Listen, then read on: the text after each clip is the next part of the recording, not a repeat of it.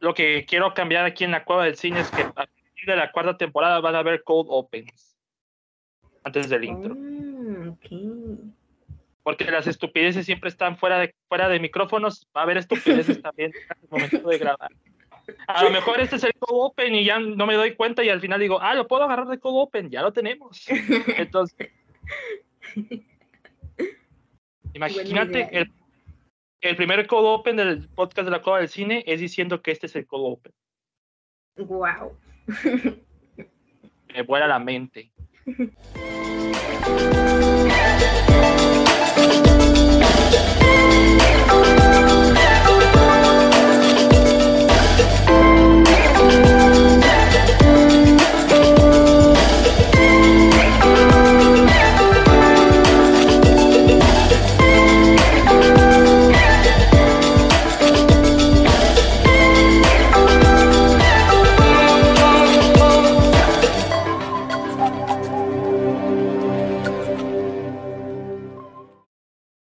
Bienvenidos amigos nuevamente a la Cueva del Cine. Mi nombre es David Cavazos, es un placer estar con ustedes una vez más en este inicio de la cuarta temporada del podcast.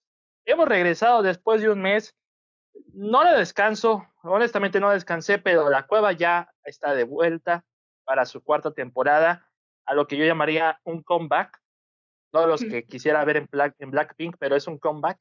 Entonces, para este especial, este episodio especial, mejor dicho, pues nos acompaña pues una invitada que ya lleva rato sin estar en el podcast, pero qué bueno que está de vuelta, que hacía falta. Y, ese, y ella es Victoria. ¿Cómo estás, Victoria? Hola.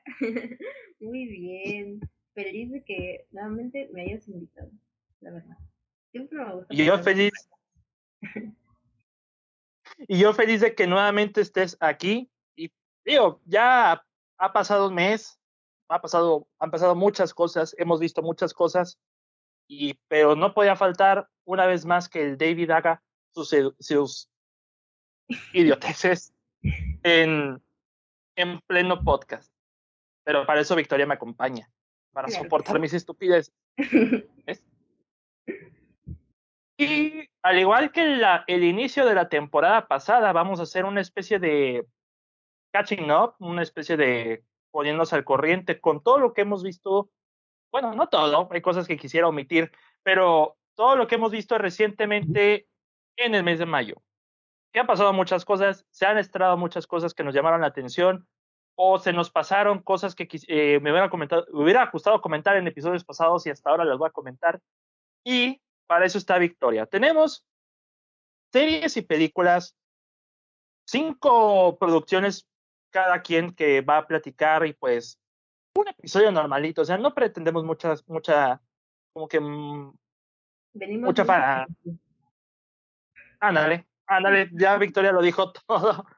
Entonces, Victoria, antes de iniciar, pues voy a recurrir nuevamente a los avisos parroquiales, a los dichosos avisos parroquiales.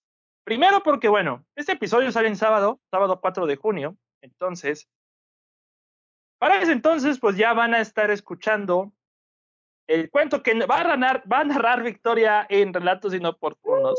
Uh, sí. Primera vez que Victoria narra, toda nerviosa, toda así como que, ay, lo voy a hacer bien, no hacer mal, pero eh, lo hizo bien.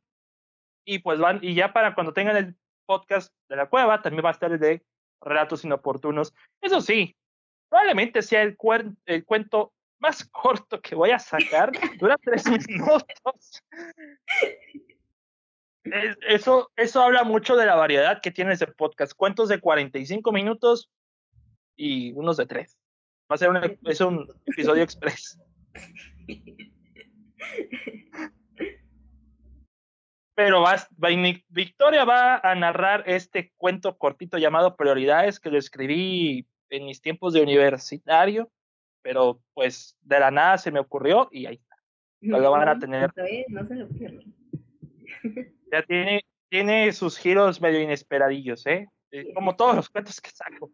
Y bueno, la cueva estuvo de descanso, pero relatos no. Durante el mes de mayo tuvimos esta audionovela corta, como le, me gustaría llamarla, llamada Debajo de ti, que salió en, en, el mes de mayo en cuatro partes, nueve capítulos. Y vaya, ha gustado mucho y la verdad agradezco mucho el apoyo que les le han dado al, a esta historia. La verdad también es una de esas historias que tenía guardada, que hice reedición, hice, cambié algunas cosillas y me animé para narrarla y eso, eso sí fue una odisea porque ya saben que me trabo bastante al hablar. Entonces, pues imagínense, para alguien que habla, habla y tiene un podcast y se traba tanto, un sufrimiento total a la hora de editar. Pero ya tienen eh, eh, la historia completa, los nueve episodios. También está la propia playlist de, de la historia para que puedan escucharla. Pero agradeciendo mucho el apoyo porque mientras la cueva no estaba, estaba esta historia que, que les presenté. Pero vienen más, ahí vienen más cosas. No solamente para la cueva. No descansa, David no descansa. No, soy un, soy un esclavo de mí mismo, Victoria. Soy un esclavo de mí mismo. El segundo aviso parroquial, bueno, es el mes del Pride Month, el Pride Month, vaya. Uh, de hecho, por si no saben, justamente este episodio lo estamos grabando el primero de junio. Uh. El primero de junio, ¿eh? El primero de junio. Hay una serie que... que sin querer, ¿verdad? ¿Fue sin querer? ¿O ya tenías prevista la fecha? La verdad fue la única, el único día libre. La ah, verdad es como... Sí, es como que no, no es por, no quiero ser hipócrita con mi audiencia, la verdad es que era el único día libre, pero sí sabía que era el Pride Month, pero la realidad es que los episodios que tenía para, planeado para el Pride Month, pues no eran para este episodio, er, van a venir más tarde, porque este mes de junio se estrena la temporada final de Love Victor, la temporada 3. Entonces, obviamente la voy a ver porque va, va a ser la, el final de esta historia y va a haber episodio de Love Victor eh, en fechas cercanas al día del, del orgullo gay. Entonces, en este caso, pues va a haber episodio de eso. Hay una serie que pues vamos a comentar aquí que pues pega de junto con, con el mes, con el Pride Month, que también la vamos a comentar aquí. Y pues va a haber muchos episodios, tengo planeado muchas cosas de qué hablar. Hay que hablar de Very Cold Soul, hay que hablar de Stranger Things, hay que hablar de, de todo lo que se nos presente. Entonces, va a venir muchas cosas en la cueva en esta cuarta temporada y pues esperemos que Victoria esté ahí para presenciarlo. Ahí estaré, claro que sí. Uh, muy bien, entonces, fin de avisos parroquiales, volvemos a la normalidad y Victoria, ¿te parece si iniciamos con tu primera película, tu primera serie que viste recientemente? Tú date, no te voy a interrumpir.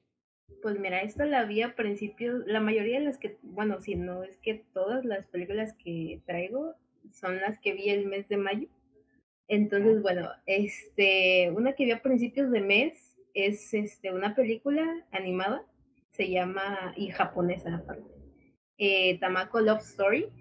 Y pues mira, es una historia, es una película súper cortita, si no me recuerdo duraba como una hora, 20 minutos, muy, muy, muy corta pero me gustó bastante. ¿Por qué? Porque es una historia muy simple que toca temas de eh, la amistad en la adolescencia, el amor, eh, las dos familiares.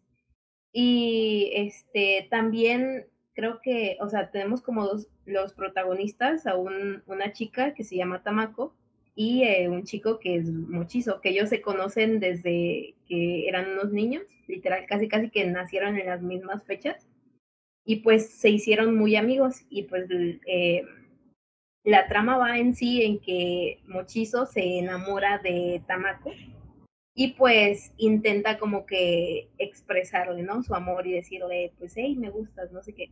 Pero pues en todo ese desarrollo que sucede ahí de que él le quiere confesar su amor y así, pues se encuentra con, con un dilema muy grande entre de que si le digo o no, porque una podría arruinar nuestra amistad, o dos, tal vez sí podría funcionar, pero pues ellos tienen planes muy distintos porque Mochizo quiere ir a una escuela de, quiere ser cineasta y Tamako este, está muy metida en el, en, este, en el, en el mundo de las artes, creo que era, creo que quería ser pintora, no recuerdo bien.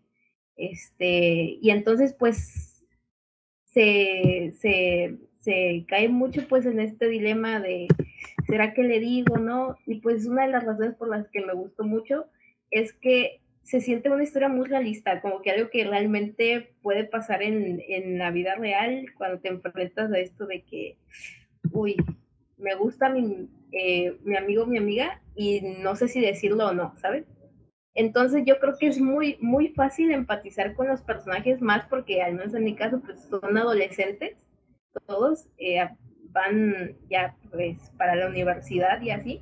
Y entonces es una historia que desarrolla muy bien a sus personajes y ya llegado al, hacia el final, como que vemos una madurez en ellos, ¿sabes? Y creo que es una, un tipo de madurez que tal vez no llegamos a ver en este tipo de historias que son pues este, animadas y así. A veces yo creo que eh, se llegan a infantilizar un poco o llegan a, a, mm, tal vez no ser tan realistas, ¿sabes? Entonces, eso es lo que, y entiendo que hay gente que disfruta ese tipo de historias así, se entiende perfectamente, pero a mí, por ejemplo, a mí esta me gustó muchísimo más porque te digo, la sentí más, más realista, más, o sea, puedes empatizar muy fácilmente con sus personajes y pues es algo que, que me encantó mucho. Y la animación es, es muy bonita, de verdad, es súper bonita. Y pues sí, o sea, creo que la recomiendo bastante porque te digo, es súper cortita, o sea, creo que es de esas películas que si uno no tiene nada que hacer, yo no tenía nada que hacer, por eso la vi, aparte la tenía ahí descargada desde hace un buen, no sé por qué no la había visto, hasta que me di la oportunidad de verla y te digo, la disfruté muchísimo. ¿De qué año es la película? Ay, mm, de 2016, si no mal recuerdo. A ver, déjame. lleva rato. Lleva, lleva rato la película, no, no, no había escuchado de ella. No, me sonaba el nombre, no, no. No, 2014, 2014. no, no, me, no me sonaba la película, ¿eh? No me sonaba la película, por eso sí como que, ah, caray. Pero con todo lo que mencionaste, yo creo que podríamos decir que es una, una película para la chaviza, pero madura. Ajá, sí, sí. Sí, o sea, claramente tiene sus momentos en el que, a ver, es un, es un anime japonés, ¿no? De animación japonesa, tiene sus momentos medio ridículos, este, sobredramatizados, pero créeme que tiene, este, en general los pies bien puestos aquí en la tierra y te digo, es, es muy fácil de identificarse con sus personajes. ¿Y tú acostumbras mucho a ver anime? Pues mira, este, mm, el último que vi fue el de Kimetsu, de la última temporada que salió. Pero ya de eso hace como un mes, yo creo. Este mes no he visto nada, yo creo. Entonces tú te puedes considerar como una un otaku que sí se baña. Eh, sí, yo sí me baño, yo sí me baño. Sí, que estamos, eh, estamos grabando este episodio recién bañados, por eso. Exactamente. La cueva es limpia. A la cuarta temporada hay que tener todo limpio porque si no, ya valió madre todo esto. Entonces, no, no, no, no. Eh, pero yo nunca he escuchado de la película, entonces, ¿dónde la viste? ¿La viste en medios alternativos? ¿Dónde la encontraste? Eh, sí, medios súper alternativos. Súper alternativos. esos sí son de los densos, donde a los que yo recurro siempre cuando dicen, oye, ¿cómo viste esta película? Los medios súper alternativos. Sí, de esos donde con miedo a que se te meta un virus o algo así. no, deja tú. Te conocía, conozco a alguien que lo que hace es, por ejemplo, que si tiene un pariente en Estados Unidos, ese pariente iba al cine y transmitía la película en stream por Discord. No, sí. Sí, sí, se ha aplicado, eh, sí lo hemos intentado y ha funcionado. Claro, no es HD y si depende de la conexión a internet que tengas, pero o el plan de datos, si tienes, si pagas 10 mil pesos de, de, plan de datos, pero este, pero funciona. A veces es un trucazo, ¿eh? O sea, ese es, ese es el nuevo grabar películas en el cine. Ese es el nuevo estilo de piratería que ya ni los mercaditos tienen. Ay, no, pobres mercaditos, les están quitando su chamba. Ya, ya, ya se las quitaron desde que llegó Netflix, entonces, pues bueno. ya, pero igual Netflix ya. está cayendo, eh, ojo. Híjole, ya. Y ahorita no vamos, a tener que hablar de Netflix, sí, cierto, sí, cierto. Ah, sí, sí. Ok, bueno, ya se está cayendo. Yo, yo, yo no voy a decir nada, yo, solo, yo solamente voy a decir que ya me ya, ya no soy suscriptor de Netflix. ¿Ya no? Mira, yo la verdad, este, ¿para qué te miento? Yo ni pago Netflix, lo pagan mis papás, pero realmente ya casi no, ya casi no, no lo uso, la neta. O sea, no, es el que menos uso. De vez en cuando. De hecho, este, este, cuando... Porque salí contrabando, pero mamá Ah, no, ¿verdad? cuando vi la noticia de que este había perdido un montón de suscriptores y dije, ay, pues, ¿para qué seguir pagando Netflix si, por ejemplo, ya no lo veo? Y le dije a mi mamá, pero pues es que mi mamá sí, y mi mamá y mi papá sí, sí ven cosas ahí, de que series de narcos y esas cosas. Sí, series de que prácticamente están en, en Telemundo, sí. Exactamente eso, las de Telemundo. Sí, mi mamá es la que más lo usa. Yo, pues, nada más teníamos Stranger Things y, y esta serie que voy a hablar, voy a hablar que la de, al rato que la de Heartstopper, pero para ahí nada, nada, realmente creo que el, ¿qué será? El, el especial de comedia de Ricky Gervais, tal vez, digo, muchas cosas, pero no, ya... y es que lo que me da, no sé, mm, me da cosas que te metes al catálogo de Netflix y es que te encuentras un montón de cosas, pero a la vez es nada, o sea, porque son cosas que tú dices, es que de verdad vale la pena ver esto. Sí, exacto, exacto, es como... Y ya también tengo los screeners de Netflix, entonces ya no, voy a los screeners de Netflix, pero no uso Netflix. Entonces, pues, ¿para qué? pero bueno, ¿algo que tengas que decir, Victoria, sobre dicha película? Eh, pues reiteraros de que siento que es este una película que tal vez este pues tal vez no, no tenga así de que muchas virtudes en no sé cuánto a guion o así, pero creo que es una película con una historia muy bonita y muy fácil de, de, de sentirse identificado con ella. Y pues es, como ya había dicho antes, es súper cortita, o sea, dura literal una hora veinte minutos. O sea, no, no pierden nada, de tiempo, no, no pierden nada con verla. Y tiene principio y final, no como un episodio de Stranger Things de la cuarta temporada. Claro, y aparte, aparte del final es, les digo, súper realista y es algo que puede pasar, le puede pasar a cualquiera.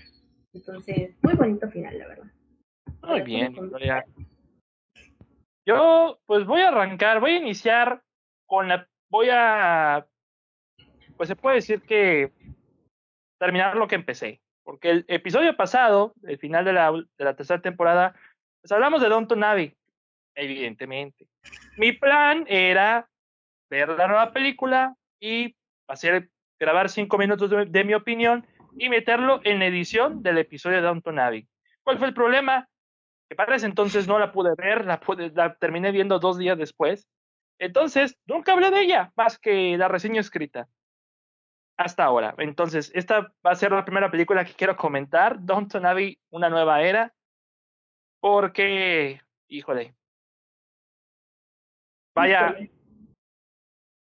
qué contento Miren, aquí, pequeño paréntesis. David desde hace como tres meses me ha dicho, Victoria, tienes que ver Downton Abbey, tienes que ver Downton Abbey. Y ahorita creo que me va a reclamar o me va a preguntar si ya la vi. Mira, han pasado muchas cosas. Todavía, todavía no he tenido tiempo de verla, pero mira, ya este mes salgo de clases, entro de vacaciones, me voy a tomar el tiempo de verla. Puedes continuar.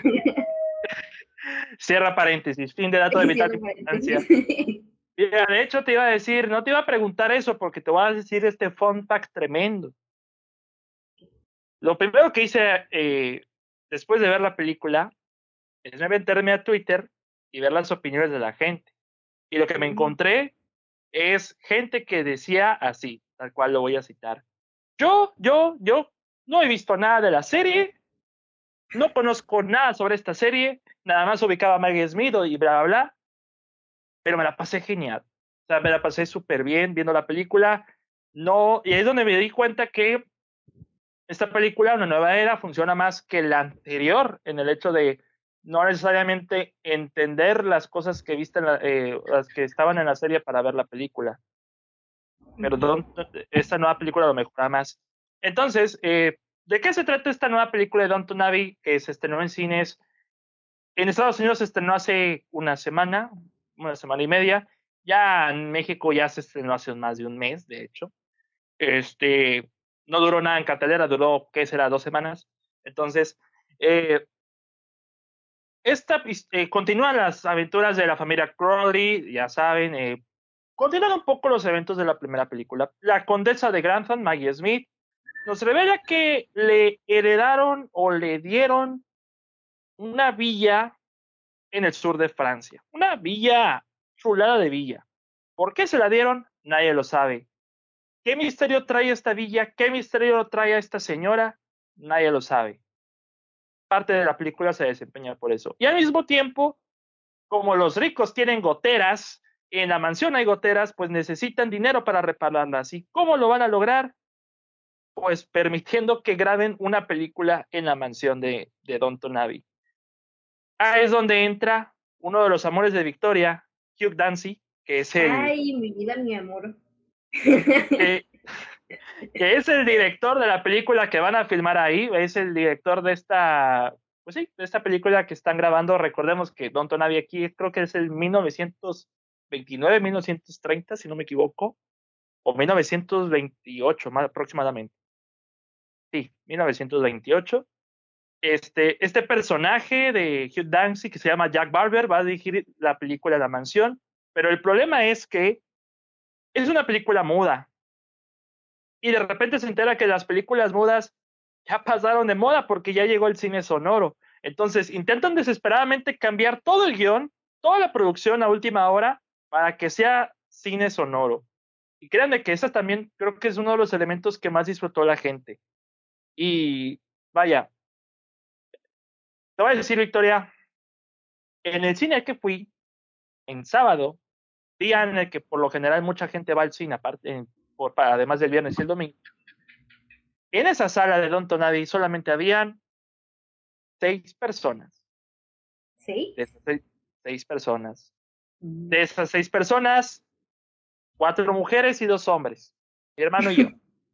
Entonces, pero yo creo que esas, esas chicas eran fanáticas de la serie. No paraban mm. de llorar no paraban. ¿En serio? Sí, es que tiene elementos tristes. Sí, es, mm.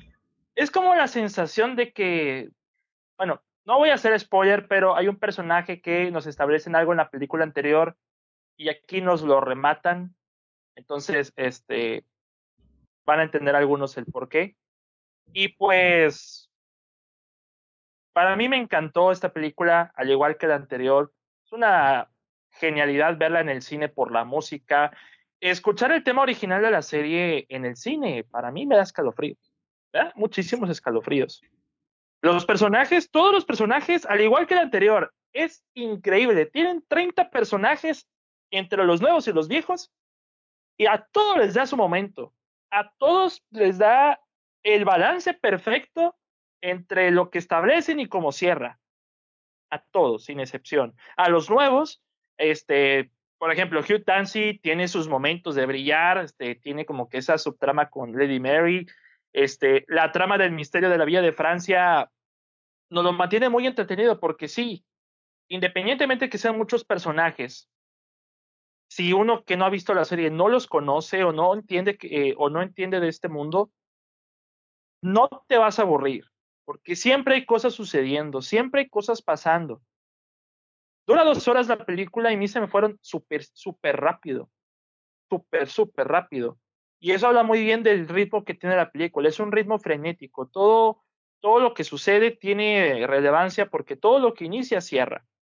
Y al mismo tiempo, hablando de cierre, yo siento que esta película, si van a dejar la historia hasta aquí, es un perfecto cierre. Podrían dejarla aquí y siento que la historia va a terminar a la altura. Y la verdad, si lo hacen, por mí estoy contento porque terminaron con una nota alta. Todos los personajes están bastante bien. La trama de la película del cine sonoro está fenomenal porque hacen, además de que entiendes cómo realizan una cómo realizaban una película en, en, dicha, en dichos tiempos, la transición al cine sonoro para hacer que la película funcione es muy divertido de ver, muy divertido agarras unas muy buenas risas viendo eso. Hay chismecito del bueno con nuestros queridos personajes de, de la mansión, entre los, los Kroll y la servidumbre. Pero sí. Y yo es lo que más me emocionó de esta película, que veo los comentarios de la gente que no ha visto nada de, de Don Tonavi, al saber que la disfrutaron demasiado, independientemente de eso, a mí me llenó de mucha ilusión. Lastimosamente no creo que la película sea, sea, vaya a ser tan exitosa como la anterior, principalmente porque costó el doble. Entonces, eh, no sé cómo le resulta en taquilla, pero sin por mí fuera peliculón tremendo Don Tonavi para mí, yo estoy feliz. Y sí, Victoria, ve la serie, por favor. Sí, la voy a ver. Nada más pequeña duda. Este, esta, la, esta última película tiene algún tipo de relación con la anterior. O sea, supongo que por lo que mencionas toman ciertos personajes tal vez de, de la anterior película o de la serie. Es que salen todos, salen todos, excepto ah, no, sale eh, el que único que no sale es Matthew Good. Me imagino que porque estaba trabajando en la serie de The Offer de Paramount Plus, que también está ahí. Pero sí se puede decir que algunos eventos de la primera continúan aquí, se puede decir. Pero aún así, aún así, teniendo la película anterior, teniendo la, sí, se puede decir, teniendo la, la película pasada, este, no, no les impidió nada en disfrutarla, porque tiene elementos cómicos, tiene mucha comedia, tiene drama, tiene misterio, tiene romance, tiene todo. Entonces, ¿qué más les puedo pedir? Para mí fue una experiencia total en la sala de cine, aunque estuviera revacía, no viajé para nada. Pero, por lo que he leído, más vacía estuvo cuando estrenaron Morbius. No, yo creo que hasta Morbius tenía más gente que Don ¿En serio? Ay, no. Mira, mira, mira. Mira, Morbius en México estrenó creo que con 70 millones de pesos en primer lugar. Mm. Don Tonavi no llegó ni al top 10. Ay. Eso es como que yo veo el resultado de la taquilla de Canacine. A ver, a ver, ¿dónde está Don Tonavi? Ah, caray. ¿dónde está el, dónde, dónde no, llegó al top 10 y me dijeron, ¿sabes que no llegó al top 11? Recaudó un millón de pesos. Y yo, yo ¿qué? ¿Un millón de pesos? Bueno, en Estados Unidos aguantó vara, aguantó más. En Reino Unido se fue mejor. No tan bien como el anterior, recaudó la mitad de lo que hizo el anterior en su primer fin de semana, pero en Reino Unido es el segundo mejor estreno en la historia de Reino Unido por debajo de, de No Time to Die. Mm. Es, es, que ese es su mercado, su mercado principal, Reino Unido, entonces.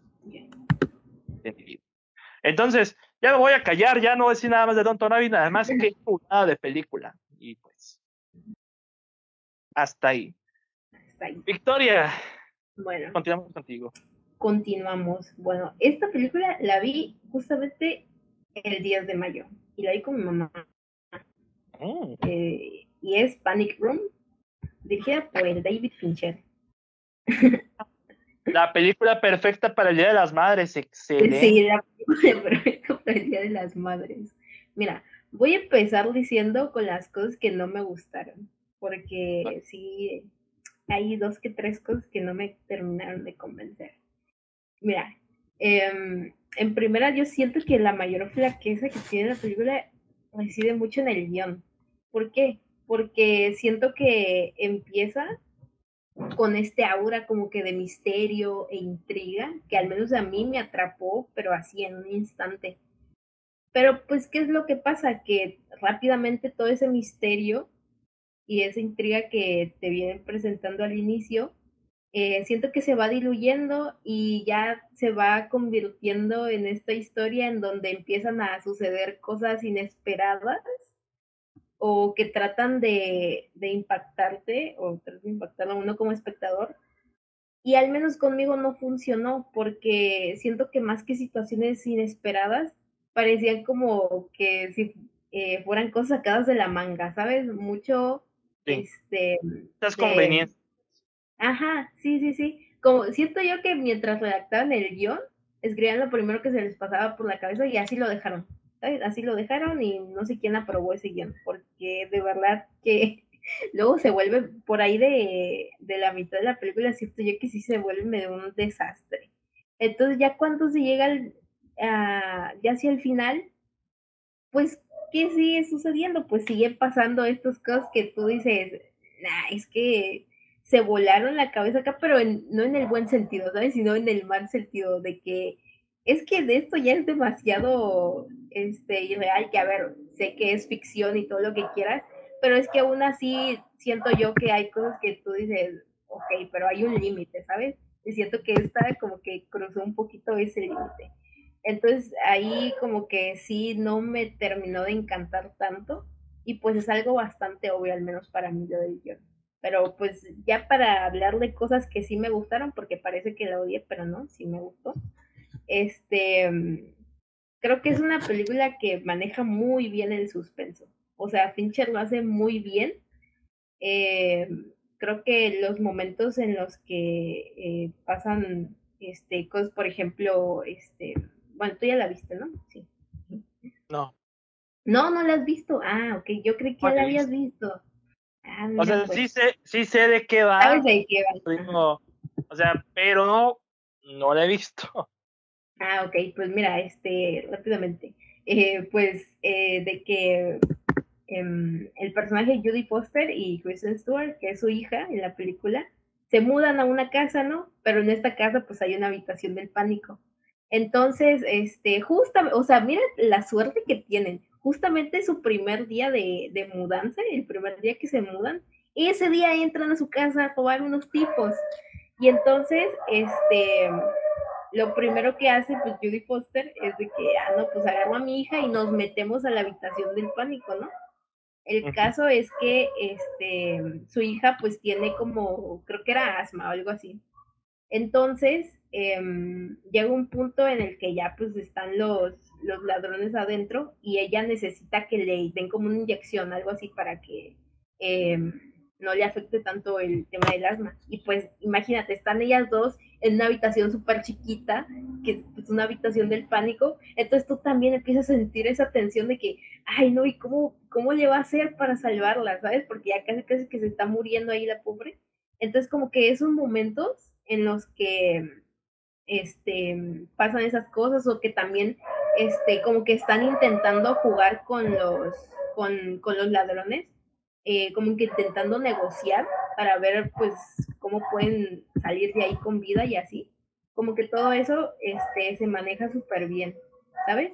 Y pues claramente este, las actuaciones de Jodie Foster y Kristen Stewart son muy, muy buenas. No la de Kristen Stewart, me sorprendió porque estaba súper joven en ese momento. La película es del 2004 y ella se veía de que como de 12, 13 años, ¿sabes? Está bien chiquita. Sí, pero muy bien.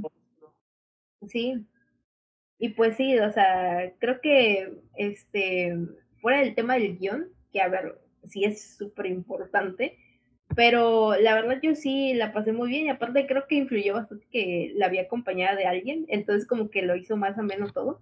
Y aparte de que tanto mi mamá como yo somos personas que nos asustamos súper fácil y, nos, nos da miedo cualquier cosa. Entonces pasaba cualquier cosita en la película y era como de, mm, o yo le agarraba el brazo a mi mamá o ella me lo agarraba a mí, entonces era de que, o sea, es, es, lo disfruté mucho, lo disfruté mucho. No he visto mucho de David Fincher, a ver, me falta ver... Yo tampoco, yo tampoco. Pues precisamente me falta ver Panic Room, de lo demás yo creo que ya, o sea... Ah, pero no has visto mucho. no, o sea, Zodiaco la vi a medias, es que tenía el DVD, pero era un DVD super súper ah, rayado. Yo igual nunca la terminé. A ver, quiero remarcar, David Fincher hizo Red Social, ¿verdad? Eh, sí, si no estoy mal, sí. Sí, esa sí también la vi. Eh, Perdida también la vi. Mank bueno, también B7, algunas, Mank. Bueno, también vamos a hablar ahorita de él más al rato, pero, pero miren, David Fincher es un buen director. Bueno, también Mindhunter, pero Mindhunter, más que de creador, es productor, entonces no hay mucho que, que pueda decir así. pero pues de esas que me faltan ver, pues es Panic Room. O sea, ni siquiera sabía que Kristen Stewart salía ahí. Yo pensé que ella debutó entonces. No, no, no. Para que vean si. Crepúsculo la llevó a la fama. Crepúsculo la llevó a la fama. Sí. sin duda alguna. Para que vea que cuando dice Ale Vega que yo he visto todo, es pura mentira, me faltan muchas cosas, hasta las más clásicos de clásicos me faltan ver. Solamente falta tiempo. Solamente falta tiempo. Eso, solamente. Sí, pues, a diferencia de Victoria que tiene vacaciones, yo no, no tengo vacaciones. Bueno, todavía no, no tengo, todavía no tengo vacaciones. Pero, pero me tomaré el tiempo de ver esta película algún día. Algún día. Algún día no muy lejos. Algo que tengas que. Es de mucho, o sea, te digo, este. Creo que sí, llega, hay momentos en el que se vuelve bastante predecible la película. Ah, pues no la veo. Si, si tú dices que no me pierdo de mucho, entonces no la voy a ver. Yo te voy a hacer Sí, te digo, se vuelve bastante predecible y pues aunado a eso, el guion tampoco le favorece tanto. Entonces, este, pero pues si te gusta el suspenso y pues le quieres pasar bien un ratito, pues está bien. Creo que dura como poquito menos de dos horas, tal vez. No recuerdo. Bastante razonable, bastante razonable. Muy bien ahí. ¿Algo que tengas que decir de Panic Room? De Panic Room, este, pues no, no se metan en habitaciones de pánico. No se metan. Más si tienen problemas para respirar. O sea, no aprendieron, no aprendieron del primo Greg en Succession cuando estaba en el safe room. Qué buen ejemplo. Momento inolvidable, ¿eh? Momento inolvidable. Eh, yo quiero hablar de una de las películas que más esperaba este año, desde que vi el tráiler. Yo no, yo no daba un peso por ella, yo no tenía planeado verla cuando anunciaron el concepto de la película, pero vi el tráiler y vi a los responsables y dije, esto lo tengo que ver sí o sí. Recientemente se estrenó, hace, fue el 20 de mayo, en Disney Plus, y estamos hablando de Chip and Dale Rescue Rangers. Mm, mm. Cuando escuché el concepto de esta película en el Disney Investors Day, yo dije, me da igual. Entonces, como que X, me da igual.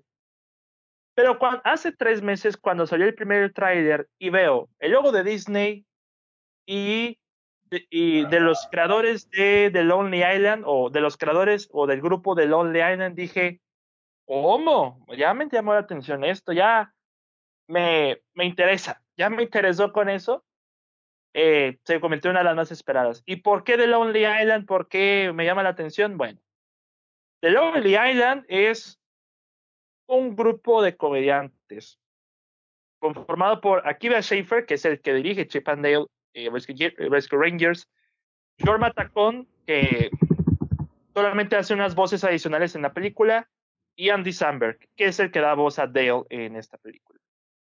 The Lonely Island ha tenido algunas películas fenomenales en el rubro de la comedia. También son salidos de Saturday Night Live. Está la película de Hot Rod, que caso de la comedia 2000 era a más no poder. Y también está el documental falso Popstar Never Stop Never Stopping, que también junta a los tres eh, en sí, porque también hacen canciones entre sus canciones está la más reconocida, la más famosa, I Just Had Sex, de, con Akon, clasicazo. Y yo dije, pues no puedo creer que estos tipos se metieran con Disney y que se metieran con una propiedad de, como la de Chip and Dale, que nunca he visto Chip and Dale en mi vida. La serie animada nunca la he visto en mi vida. Yo nada más dije, salen ellos, por mí está bien. ¿Y de qué va la película? Bueno, aquí nos establecen que la serie de Chip and Dale, con la que muchas mucha gente creció en los finales de los 80 principios de los 90 pues existe en ese universo, pero como una serie, como un programa de televisión, no como algo real. Chip and Dale realmente son actores, entonces, eh, pues ellos, pues, se separan, pasan 30 años, Chip se convierte en un agente de seguros, un vendedor de seguros, y Dale es alguien que no supera eh, solamente vive de las viejas glorias, se puede decir. Además, este, bueno, Chip se ve todavía en 2D, en, en animación 2D, Y Dale cambió la modalidad del, 3D o como dice él, se sometió a una cirugía para verse en 3D. Mejor chiste de la película. Eh, ha habido una serie de desapariciones, una serie de crímenes que han estado ocurriendo y van a ser labor de este par para descifrar esta red de piratería tratante de criaturas animadas. tratante de criaturas animadas. Eso suena bien turbio. es que tiene elementos muy turbios. O sea, el villano. Es que tengo que, tengo que profundizar esto aquí. Tengo que profundizar esto. Sí, por favor. Y ya lo vieron en el tráiler. Yo creo que ya se dan una idea de qué pasa. Bueno, primero que nada, este es una emulación o una especie de secuela espiritual. Se, tiene, se puede decir a, a quien engañó a Roger Rabbit. Junta todos los personajes de la, de la animación, de todas las propiedades, de todos los estudios, de todos eh, en general, de Warner, de DC, Universal, lo que tú quieras, aquí. Ya lo habían hecho antes, pero aquí pues, mundos modernos, todos se emocionan con las referencias, ya sabes. Cosas que también quiero comentar aquí. Pero el villano de esta película es Sweet Pete o es un Peter Pan gordo, semipelón y viejo. Entonces, ¿qué es lo que hace este Peter Pan más que nada? Bueno, así como que background.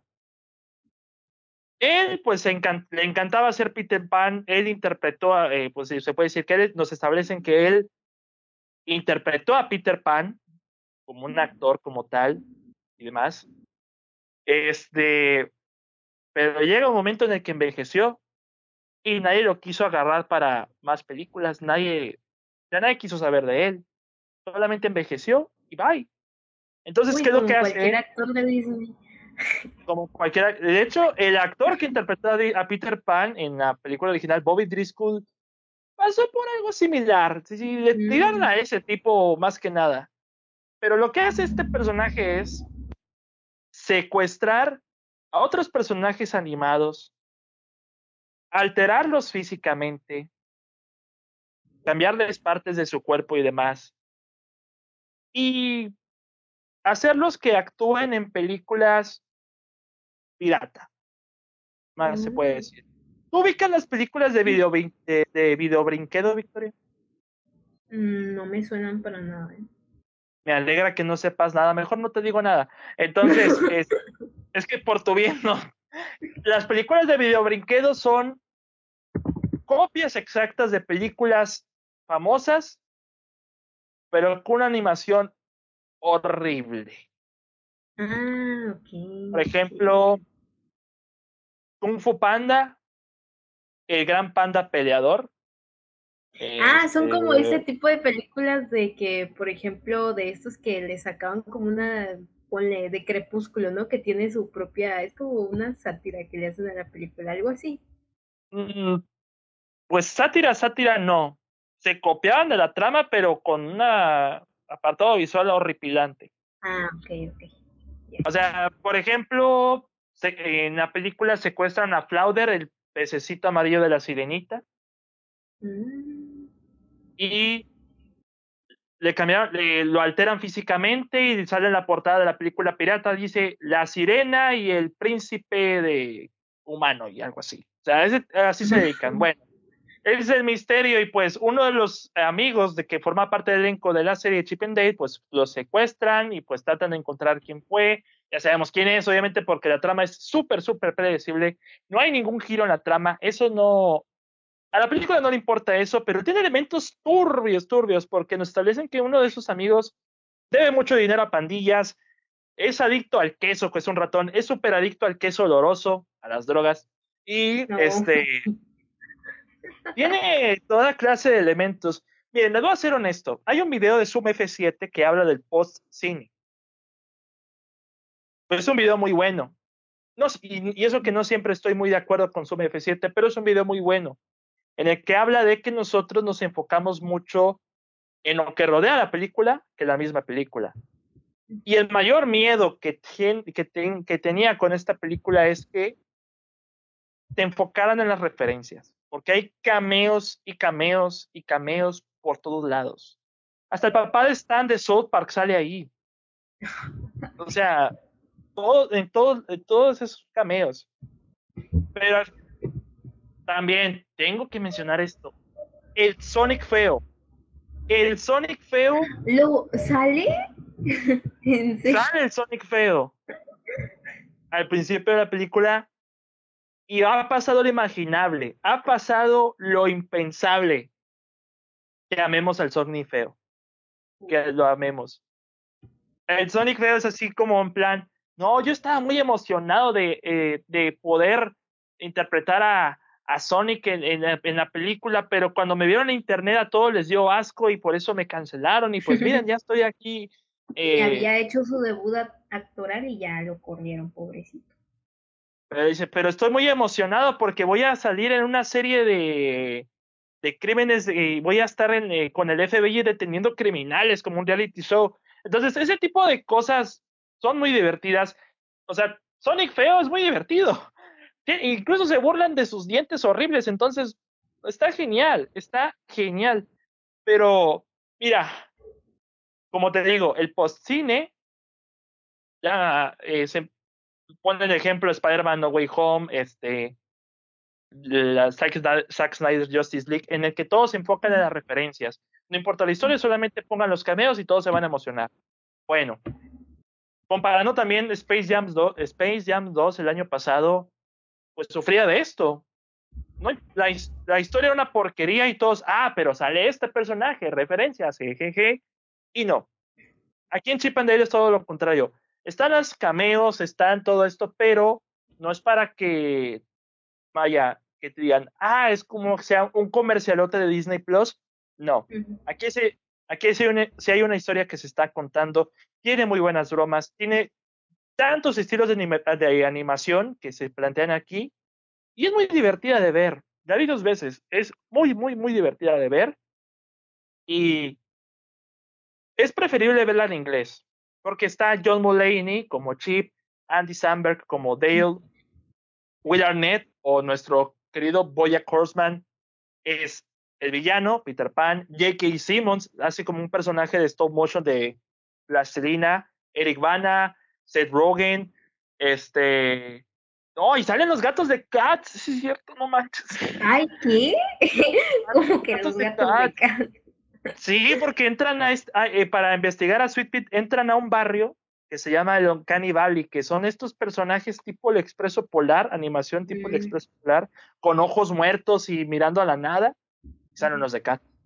Entonces, eh, o sea, esa película tiene de todo, pero es muy disfrutable, por eso pues ha sido un fenómeno como tal, por las referencias y los cameos y demás, pero por el lado de la historia no defraudan. Hasta ya se me pegó la canción del, tema musical de la película de Post Malone. Entonces, Mira, yo ni la he visto, pero esa canción la he escuchado en cada TikTok que veo y sí, es súper pegadísima.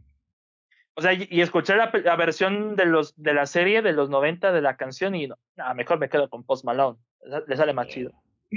Pero. pues es Post Malone. Es Post Malone, exacto. Y pues, ¿qué les puedo decir? O sea, está The Lonely Island ahí, en su humor, en sus referencias, en la crítica a Hollywood, en la crítica a las franquicias, a cómo consumimos los productos, a cómo nos enfocamos en las referencias también. Ahí está la crítica y por eso, pues, a mí, más que las referencias en general, ahí me llamaba muchísimo la atención qué iba a hacer The Lonely Island con esta película cómo, cómo le iban a hacer. Y afortunadamente no me defraudaron.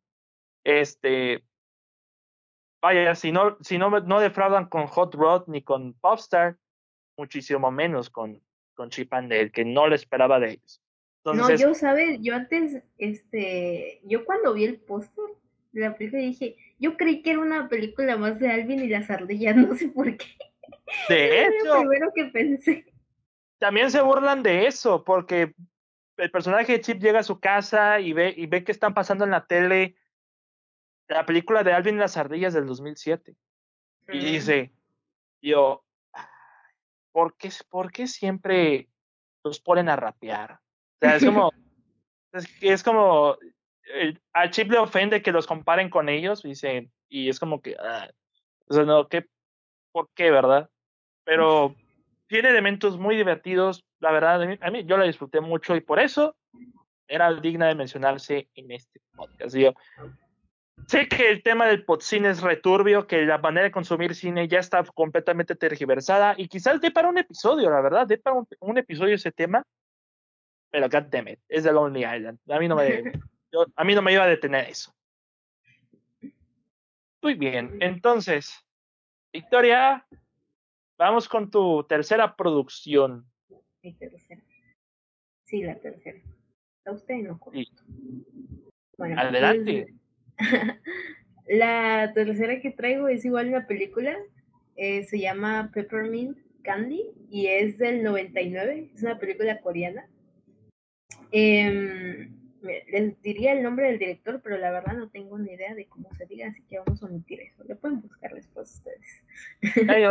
Pues, eso sí, me yo tampoco he visto esta, me has dado por las películas que no he visto, pero eso es bueno, eso es bueno.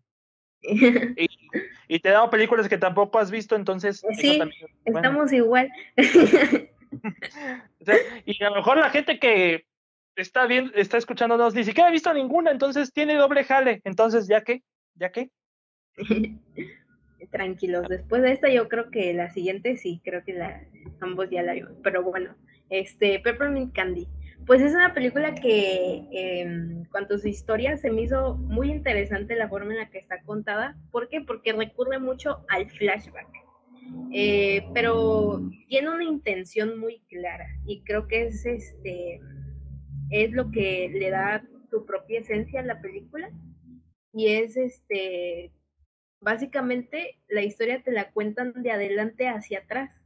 ¿Por qué? Porque en un inicio empieza con un tipo que este, básicamente está en un estado bastante deplorable, se encuentra muy mal y eh, pues tiene ideas suicidas. Entonces em, lo vemos en un inicio que está muy cerca de unas vías de un tren. Entonces Em, pues básicamente lo que quiere es quitarse la vida.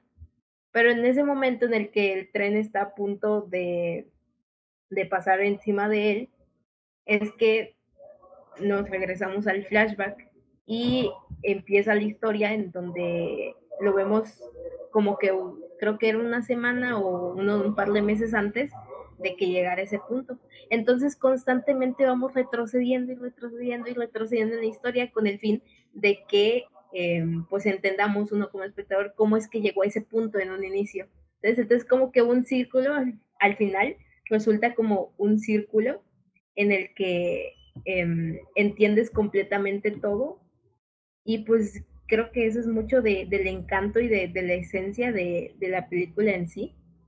Y también otra cosa súper importante es que precisamente también este, em, toma mucha importancia el contexto histórico de la película en el que está porque em, se centra en, creo que era 1991, y años atrás em, había como que una lucha en, en Corea, estaban luchando por su democracia, entonces también eso es algo que interfiere mucho en el personaje, en la forma en la que actúa después, como que los ideales que empieza a tomar y el cómo le afectó eso, porque em, mientras estaba la lucha en Corea por la democracia, él este, fue parte del ejército, cosa que en principio él no quería porque él tenía este, otros planes para su vida, pero pues fue forzado a que eh, fuera partícipe en la guerra y pues la guerra fue algo que lo dejó sumamente traumado y pues es como que es un trauma que él nunca sanó y que le siguió afectando como que a lo largo de toda su vida, ¿sabes? Entonces sí creo que es una película que toma, este, toca temas bastante fuertes y también hay escenas súper fuertes en la misma, pero te digo, este encanto que tiene del flashback me gusta, me gustó mucho cómo lo usaron porque hay aparte también, como te digo, que en un inicio la película empieza con el tipo pues intentando quitarse la vida y este tren intentando pasarle por encima. Y entonces como que constantemente, mientras vamos este, em, retrocediendo, siempre vemos como que a un tren, ¿sabes? Eh, para hacer como que em, indicar que vamos a retroceder nuevamente en el tiempo. Y hay un tren y el tren justamente va hacia atrás, ¿sabes?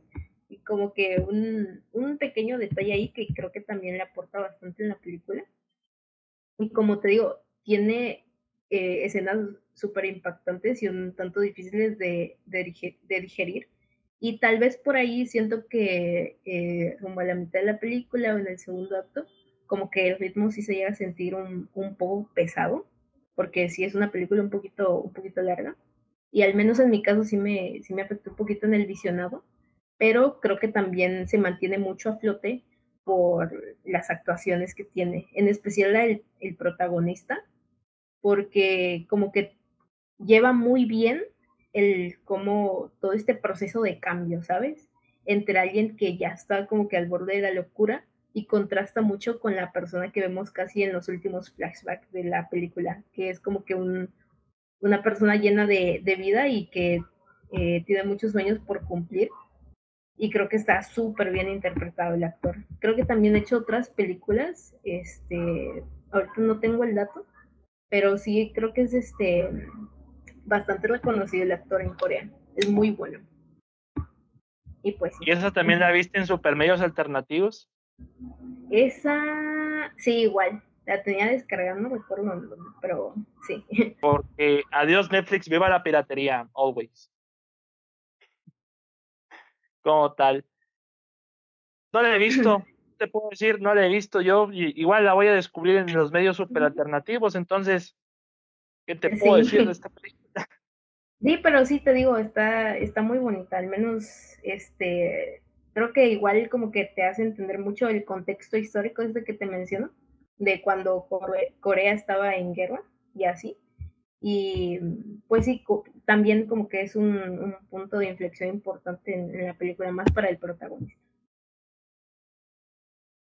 Pues vamos a ver qué tal. Lo voy a tener también anotada porque tengo un watchlist, eh, eh, sí, un watchlist eterno. Eterno de películas que tengo pendientes por ver. Nada más que no está, no es mi watchlist de, mi watchlist de, de, de Letterboxd. Ya es ¿El Letterboxd como cuántas tienes? No sabes. Como cinco. ¿Cinco? Es que no, es que tengo, por ejemplo, las el watchlist de, no sé, nunca las agrego, nada más agrego las que veo, las que me faltan por ver, ¿no? Entonces mi watchlist nada más es de, de cinco. ¿Sabes de cuántos mi watch? Es de más de 600. Ay, madre, no, pues, entonces... Y aparte, este, tengo otras cosas que no, no están este, en Letterboxd. Otras, no están otras mil películas, sí. Sí, pero esas las tengo en las notas de, de mi teléfono. O sea, no, no, no. Son muchísimas.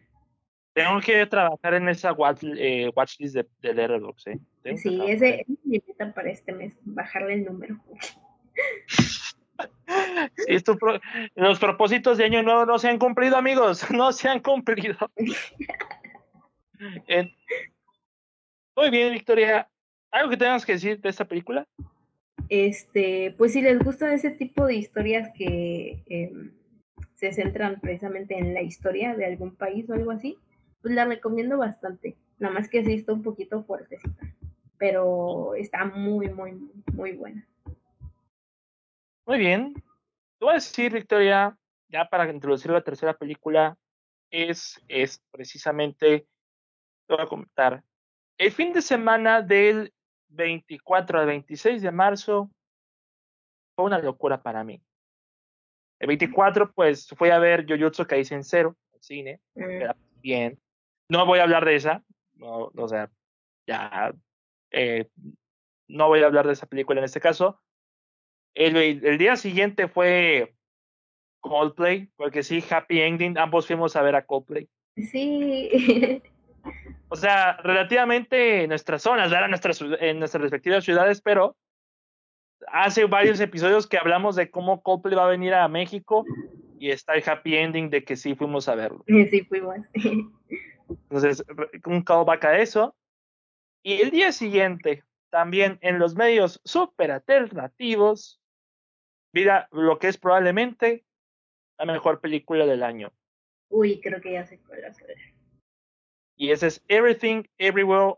Ah, ¿por qué siempre me trabo? Everything Everywhere All at Once. Mira, procedo a taparme los oídos porque yo esa no la he visto y no me he comido ni un solo spoiler. No voy a decir spoilers, hija, porque esta película es inespoileable. Inespoileable. o sea, no, o sea, hay tanto que sucede que no sabes cómo le agarras a esa película. Pero sí, lo que puedo decir es esto. Eh, idea básica. Esta es la historia de Evelyn, interpretada por Michelle Dio, que pues tiene una lavandería. Y su relación con su familia, tanto con su esposo como con su hija, no es muy buena, no es muy orgánica que digamos. Y en su intento por ampliar su negocio, se va dando cuenta de que se ve metida en un embrollote que evidentemente tiene que ver con el multiverso. Así que eh, Evelyn no solamente, más que prioridad, más que salvar al, multiverso, tiene que salvar su relación con su familia. Y miren, así lo voy a dejar, se lo voy a poner así. Y obviamente la película va a llegar a los cines en este mes en México. Obviamente que voy a ir al cine a ver esa película siempre y cuando la pongan en un cine cercano. Fun fact, va a haber un preestreno el 9 de junio en algunas ciudades, excepto en la de Victoria. Entonces, eh, ahí, ahí sorry por Victoria. Entonces, pero ¿qué es lo que hace grande esta película? Número uno, está dirigida por los Daniels, quienes entregaron Swiss Army Man el, el 2016 con Daniel Radcliffe, con, Paul Dano. Ya había comentado de esta película con Ale en, en, el respectivo episodio, pero yo amé Swiss Army Man, el concepto se me hizo una locura. Por lo tanto, eh, yo, yo descubrí Everything Everywhere All at Once porque vi el tráiler cuando estaba en Cancún. Y vi el tráiler y dije, o sea, todavía no te has estrenado ya, ya, sé que vas a ser la mejor película del 2022. No me equivoqué. No me equivoqué en lo absoluto. Es una locura de principio a fin. Porque es increíble que una película tan absurda, con elementos tan bizarros que no te dan ningún respiro, sea una película tan emocional y tan que te pega en el alma esta película, porque al final de cuentas todo, todo se vuelve tan íntimo, tan personal, tan emocional, que lo absurdo se te deja de lado. O sea, el multiverso solamente es un elemento para contar una historia sobre la familia. Y eso personalmente a mí me conquistó bastante. Michelle Yeoh está genial. Este actor que salió en los Goonies en, en los ochentas y que no volvió a salir en ninguna otra película después, aquí lo traen de nuevo y lo hace bastante bien. Ya después de 30 años de no actuar. Jamie Lee Curtis, buenísima para los trancazos y porque tiene muchas secuencias de acción y muchos elementos verdaderamente significativos. Uno que tiene que ver con dos piedras. Nada más, con dos piedras. Y vaya, el soundtrack de la película está fenomenal. Afortunadamente la película ya se convirtió en la más taquillera de A24, ya rebasó a Uncut James. Y bueno, aquí en México se estrena el 23 de junio, pero va a tener preestreno el día 9 de junio en algunas ciudades. En más que nada en México, en México, Jalisco y Monterrey. Entonces nada más es como, nada más en esas tres, los demás, mi más sentido pesa a mí. Entonces. Mira, yo eh, tengo fe todavía en que llegue a mi ciudad. Pero, pero es el preestreno, hija, es el preestreno. Es el preestreno. Ya el estreno es el 23. Pero esperemos que llegue. Espero, esperemos, ah, esperemos que, te, que llegue a tu zona no doxiable. A mi zona no doxiable. Pero sí, es la mejor película del año. También ya la podrán encontrar en torrent en buena calidad, en medios. Ya, de hecho ya está en torrent desde hace ya está, un par de semanas. Ya está en el Fire TV que tengo ya ahí también ya que todo hackeado, entonces también ya por eso este ya la, ya la podrán ver, pero deberíamos apoyar ese tipo de películas, entonces hay que ir al cine, ir al cine a verlas, siempre y cuando Diamond Fields la ponga en cines en todo el, o sea, es irónico que una película que se llama en inglés, eh, bueno, en español, todo en todas partes al mismo tiempo, no se estrena en todo en todas partes al mismo tiempo. Entonces, sería una estupidez si no aprovechan eso. Entonces, vaya, tienen que verla. Tienen que verla, no les digo más, es la mejor película del año y las vacas van a volar antes de que cambien de opinión. Bye. Bye. Sí, yo, es que yo he leído cosas tan buenas de esa película, te lo juro, y a mí me atrapó desde el trailer, yo cuando lo vi yo dije, wow, esto pinta muy, muy bien. Dice, ¿cuál Doctor Strange? Ni qué nada, no, hombre. Ese sí. es un multiverso, señores, donde todo es posible. Costó menos dinero que Doctor Strange, costó como 25 millones de dólares. E hicieron más que Doctor Strange. En Doctor Strange in the Multiverse of Madness llegan a un universo donde, ah, el rojo significa avance y el verde es detente. yo, ¿eso es todo? ¿Eso es todo? Entonces es como que, ¿dónde está la locura ahí? Entonces, pues, imagínate. Pues nada más en de que vemos a Doctor Strange, malo, al parecer. Ahí está su locura. Ah, pero bueno. Eh, la gente quiere consumir lo que quiere consumir. No los culpo. Bueno, sí, los culpo, pero no tanto. Entonces, Victoria, continúa tú. No sé si quieras entrar de lleno a la serie, porque la siguiente que voy a hablar es la serie, pero si quieres. Eh, mira, yo solo pensaba dejar al final. Bueno, tú déjala al final. Yo digo, como es un volumen, entonces a mí ya, yo, yo ahorita continúo con la serie, pero tú, ¿de qué película vas a hablar? Va. Pues la siguiente que voy a hablar es la de Fresh, que se estrenó, si no mal, el año pasado con Sebastian Stan y ah, no recuerdo el nombre de la... Esa. Esa mera. Esa mera. Esa mera. Pues mira, ay, es una película que en un inicio sí le traía bastantes ganas. Cuando leí de qué iba, yo dije, uy, interesante. Más de que yo estoy traumada con los caníbales desde que vi Hannibal, la serie. Vean Hannibal, la serie, si no la han visto. Está traumada con los caníbales. Eh, o sea, imagínate, no ha visto Holocausto Caníbal, entonces, imagínense. pronto, pronto, pronto. La película favorita de Basinga. Ah, no es cierto. Esto no, no, Esa es otra. Ese es, el, ese es el, cien pies humano, ¿no? No me acuerdo. sí, era el, el cien pies humano, era. Sí. Sí, sí, sí. me acuerdo cosas bien, bien raras. Pero bueno, mira, pues empecemos con Fresh. Mira, este, yo siento que es una película que intenta combinar muchas cosas.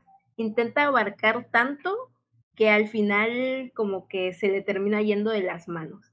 El primero, ¿por qué? Porque te quiere meter entre que comedia y unos chistecillos por ahí, un romance muy extraño eh, y al parecer este, sectas muy bizarras y pues un soldado del invierno versión caníbal, ¿no? En su lado más caníbal. Eh, Sebastián Stan, claramente. Un Tommy Lee, un Tommy Lee, o sea, venía de, venía, creo que cuando vi la película, porque esta sí la vi, este, creo que estaba el final de Pam y Tommy, también con Sebastián Stan, y dije, no, mejor te quiero en Pam y Tommy. bueno, llegaremos a eso, ¿en dónde lo hace mejor? Si aquí o allá. Pero bueno. Este, empezando por un prólogo. Creo que tiene un prólogo este, bastante extenso. No recuerdo bien. 35 minutos. Ah, mira, lo Drive My Car. Sí, no manches. Sí me acordé que a los, a los que 40 minutos de película salen los créditos iniciales. Y yo, y faltan otros 40 minutos para que termine. Y yo, ¿cómo? No, yo, ¿sabes? Yo que creí cuando no salían los créditos, yo dije, ay, pues tal vez salieron desde que puse la película y ni me di cuenta. O hasta el final, tipo Marvel. Ajá, sí, también pensé eso. Y dije, ay, cuando salieron dije, ah, pues ya, ya salieron. Este, pero mira, yo he, leído eh, que mucha gente se, se, se llega a quejar de, de lo extenso que llega a ser el prólogo, pero creo que igual tiene un punto de justificación y es que es el hecho de que como que esta pequeña introducción creo que sirve muy bien para de cierta forma eh, burlarse o más bien satirizar como que este concepto erróneo que muchas veces se llega a tener de lo que es el romance, ¿no? Y el empezar a salir con alguien y muchas veces llegamos a romantizar tanto esto que tenemos esta idea de que si las relaciones no son de X forma o no son así, es porque no van a funcionar, porque solo pueden ser de esta, de, de esta manera, porque pues al parecer así deben de ser todas las relaciones. Entonces ese es como que em, el mensaje que a mí me dejó como que ese prólogo, ¿sabes? Que yo, yo siento que sí llega a funcionar si lo miras desde esa perspectiva, ¿no? Tal vez tú me puedes decir, ah, no, pero pues es que es demasiado largo y hay muchas cosas que sobran y lo que tú quieras, ¿no? Pero al menos yo viéndolo de esa manera, pues tal vez sí tiene un poco más de sentido, ¿no? Entonces, por eso a mí el primer acto, te lo juro que yo lo estaba disfrutando enormemente la película, me está pareciendo muy entretenida, pero empieza a tambalear un poco cuando este, ya empieza a, tomar este tono más, eh, vamos a llamarle cómico, o este, en donde intentan como que hacer al personaje de Sebastian Stan, pues un, un asesino o un criminal eh, bastante gracioso, ¿no? Y es algo rarísimo que hasta ahorita sigo sin entender por qué tomaron la decisión de darle como que ese rumbo, porque siento yo que también se puede como que eh, malentender su personaje y llega, puede llegar a caer en esto de que como muchas veces llegamos a, romantizar a los, a los criminales, ¿no? Y de que, gente, o sea, hay, muchísimos casos de gente de que, em, pues, simplemente les dicen, ah, no, pues es que tuvo una infancia súper difícil o X cosa, y pues con eso justifica sus crímenes o lo que sea, ¿no? Y siento que también como que esto, em, como que no sé si lo intentaron hacer de una forma intencional con su personaje, pero al menos a mí me dio esa idea, ¿sabes? Y ya, y a veces, este, no sé si concuerdes conmigo, pero que llega a soltar uno que otro chiste por ahí que yo digo, ay amigo, no, lo se, siente demasiado anticlimático. Sí, sí, sí. O sea, en lugar de darme risa, que no sé si me debería de dar risa por el contexto en el que empiezan, en el que están las cosas y así, pero yo estaba en plan de que, ay, no, ya no me está gustando el rumbo que, que, tomó esto. Y también, em, a mi parecer, se vuelve muy predecible y se queda como que en, en, este, en este punto en el que nada más intenta resaltar el morbo, ¿sabes? Y se queda ahí nada más porque sí vemos que hay mucha sangre y aunque no se, no se muestra de forma explícita, también vemos cómo literal le, le quitan una parte del cuerpo a alguien, aunque nunca lo vemos así de, de forma explícita.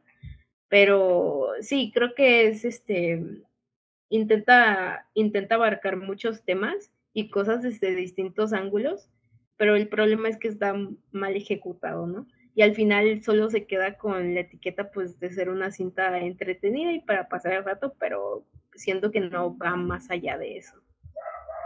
Es como lo que puse yo en mis fundamentos, le falta más carnita. Le falta más carnita. Ay, no, me dio mucha risa eso. Sí, es como que, es que es la verdad, le falta, no sé por qué a los regios le decimos eso a algo que le falta como que más profundidad o más, o más, este, contexto, no, hombre, le falta carnita al asunto, le falta carne. Entonces, como gente obsesionada con la carne asada, por eso. Entonces, Yo vi la película y dije, bueno, esta es producida por Adam McKay de Succession y dije, pues tiene que ser algo, algo bueno de aquí. Sí estaba en Sundance, no compré boleto para esa porque sabía que iba a salir un mes después en, en Star Plus y dije, bueno, es necesario. Como buen codo, David dijo no. Nada, o sea, miren, teníamos Chacha Real Smooth que sale en, en Apple TV a mediados de junio, esa sí valía la pena pagar por esa película. Esa sí valía la pena. Emergency, que también ya está en Prime Video, valía la pena. After Young, pero, pero esas porque realmente iban a tardar en estrenarse. La de Fresh, como vea a principios de finales de enero, faltaba un mes, dije, me puedo esperar para esa, para después. Ahí me voy a ahorrar unos 15, unos 20 dólares muy buenos. Entonces, este, pero cuando ya la vi, esta sí fue también por Screener, creo, antes de que se estrenaran plataformas, dije, aquí hay una muy buena idea. aquí hay un interesante concepto que inicia bien, como tú dices, eh, se tambalean en el segundo acto y para el tercer acto me perdieron, porque termina de una manera muy anticlimática, muy rápida y muy básica. O sea, le faltaba como que más profundidad a este tema, principalmente lo de Sebastián Stan, a esta manera de como que cortar la carne humana y luego como que venderla. O sea, era un concepto extrañísimo, pero muy interesante. Por el lado donde se mire, por el thriller, por la comedia, por la sátira, por lo que tú quieras.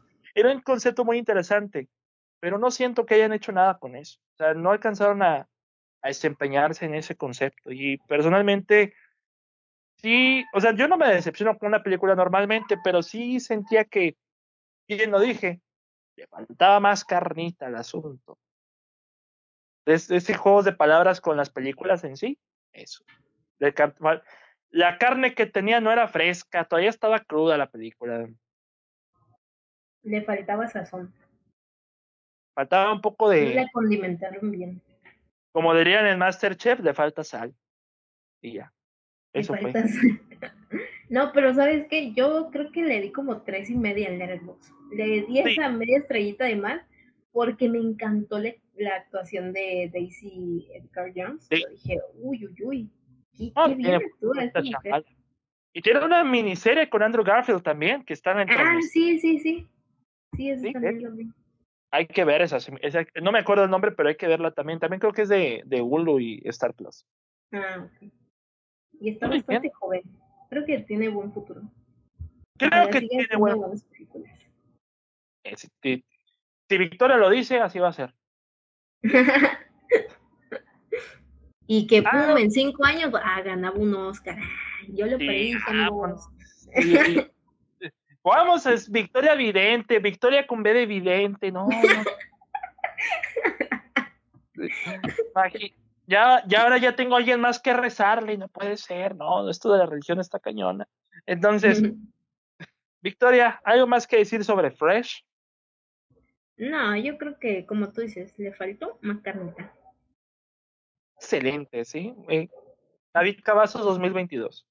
en estos momentos, pues vamos a, pasarnos al momento Pride del episodio, porque nos toca hablar de uno de los fenómenos de Netflix, que ese es Heartstopper, Heartstopper, que es una serie inglesa de ocho episodios, cada una de media hora, que pueden ver en Netflix, que está basada en la novela corta, no, novela corta, no, novela gráfica, de la, de la autora Alice, no me acuerdo el nombre, pero ella, ella crea la serie, la produce y se nota porque le pone mucha de su esencia de la novela gráfica a la serie.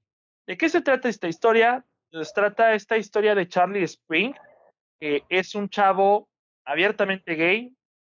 Por circunstancias salió del closet, no fue idea realmente de él. Y pues. Lo sacaron, pobrecito. Lo sacaron del closet sin querer y no estaba listo. Pero en su escuela ya todos saben que él es, él es gay.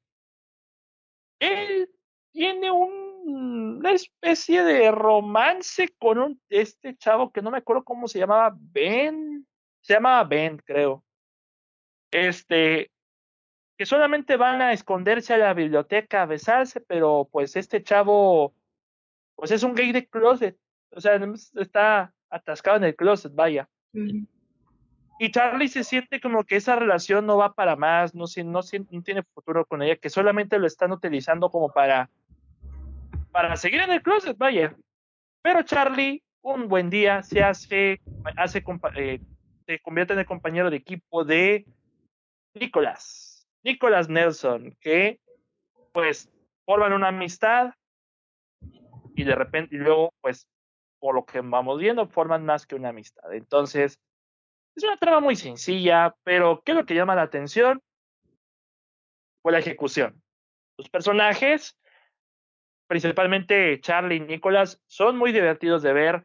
La misma energía que transmite la novela gráfica lo transmite aquí. Y como adaptación, porque ya sabemos cómo es Netflix con las adaptaciones, como voy vivo, este, eh, aquí sí se nota mucho la mano de la creadora.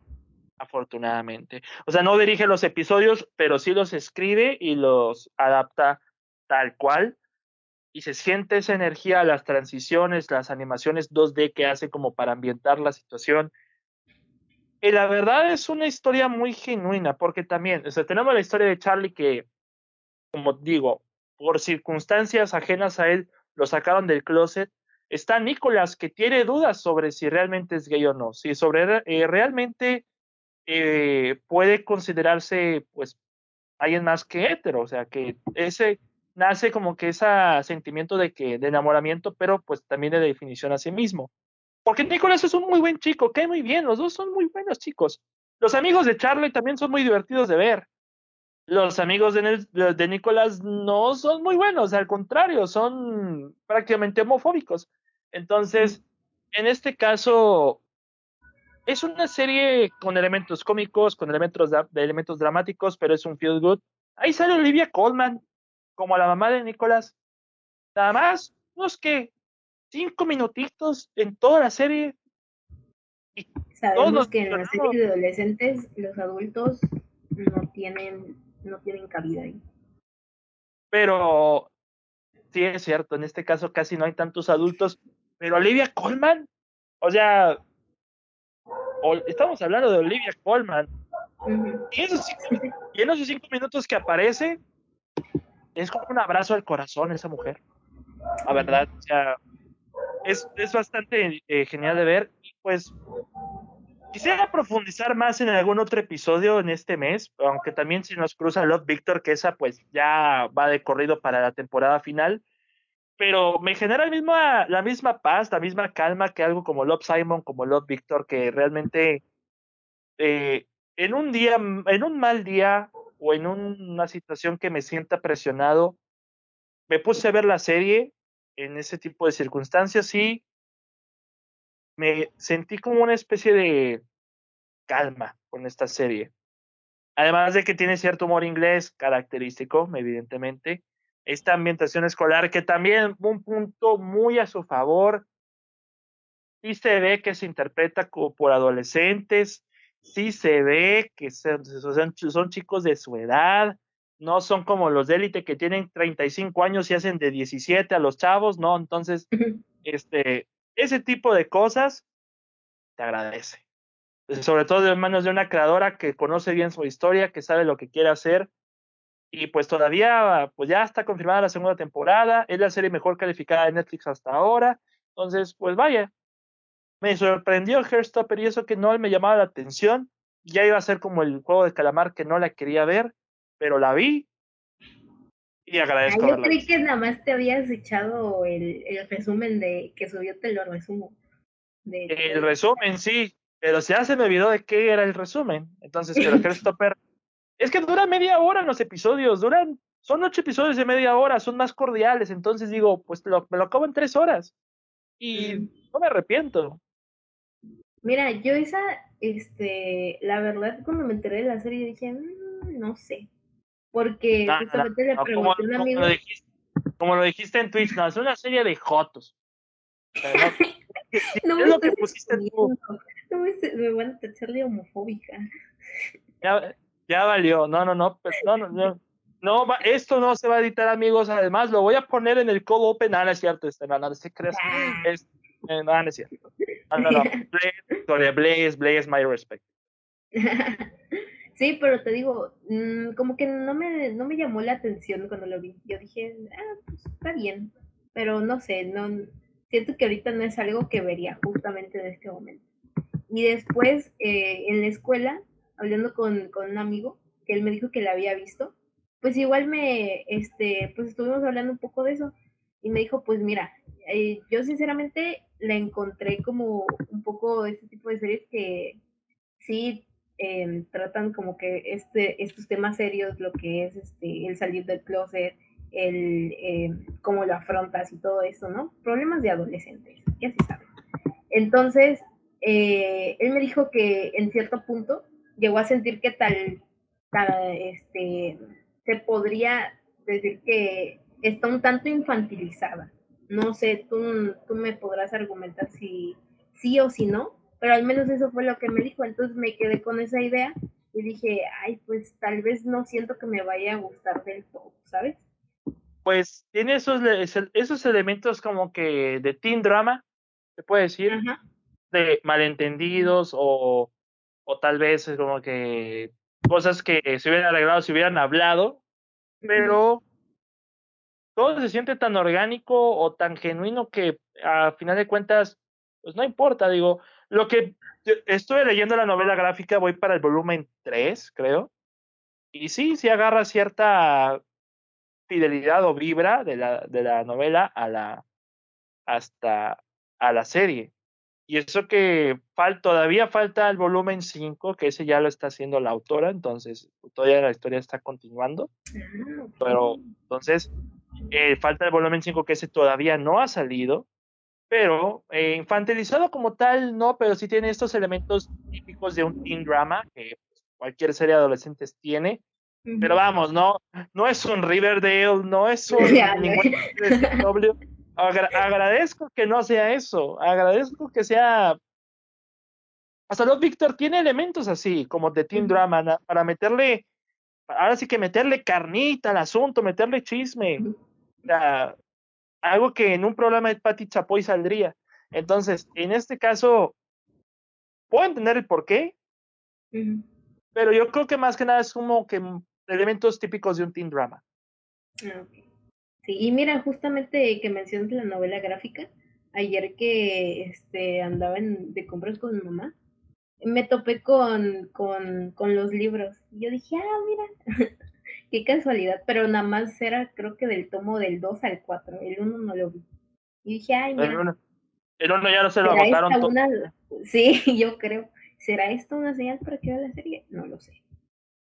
Pues mira, la novela gráfica te la avientas de una sentada. O sea, me, me, dan más ganas este, de leerme la novela.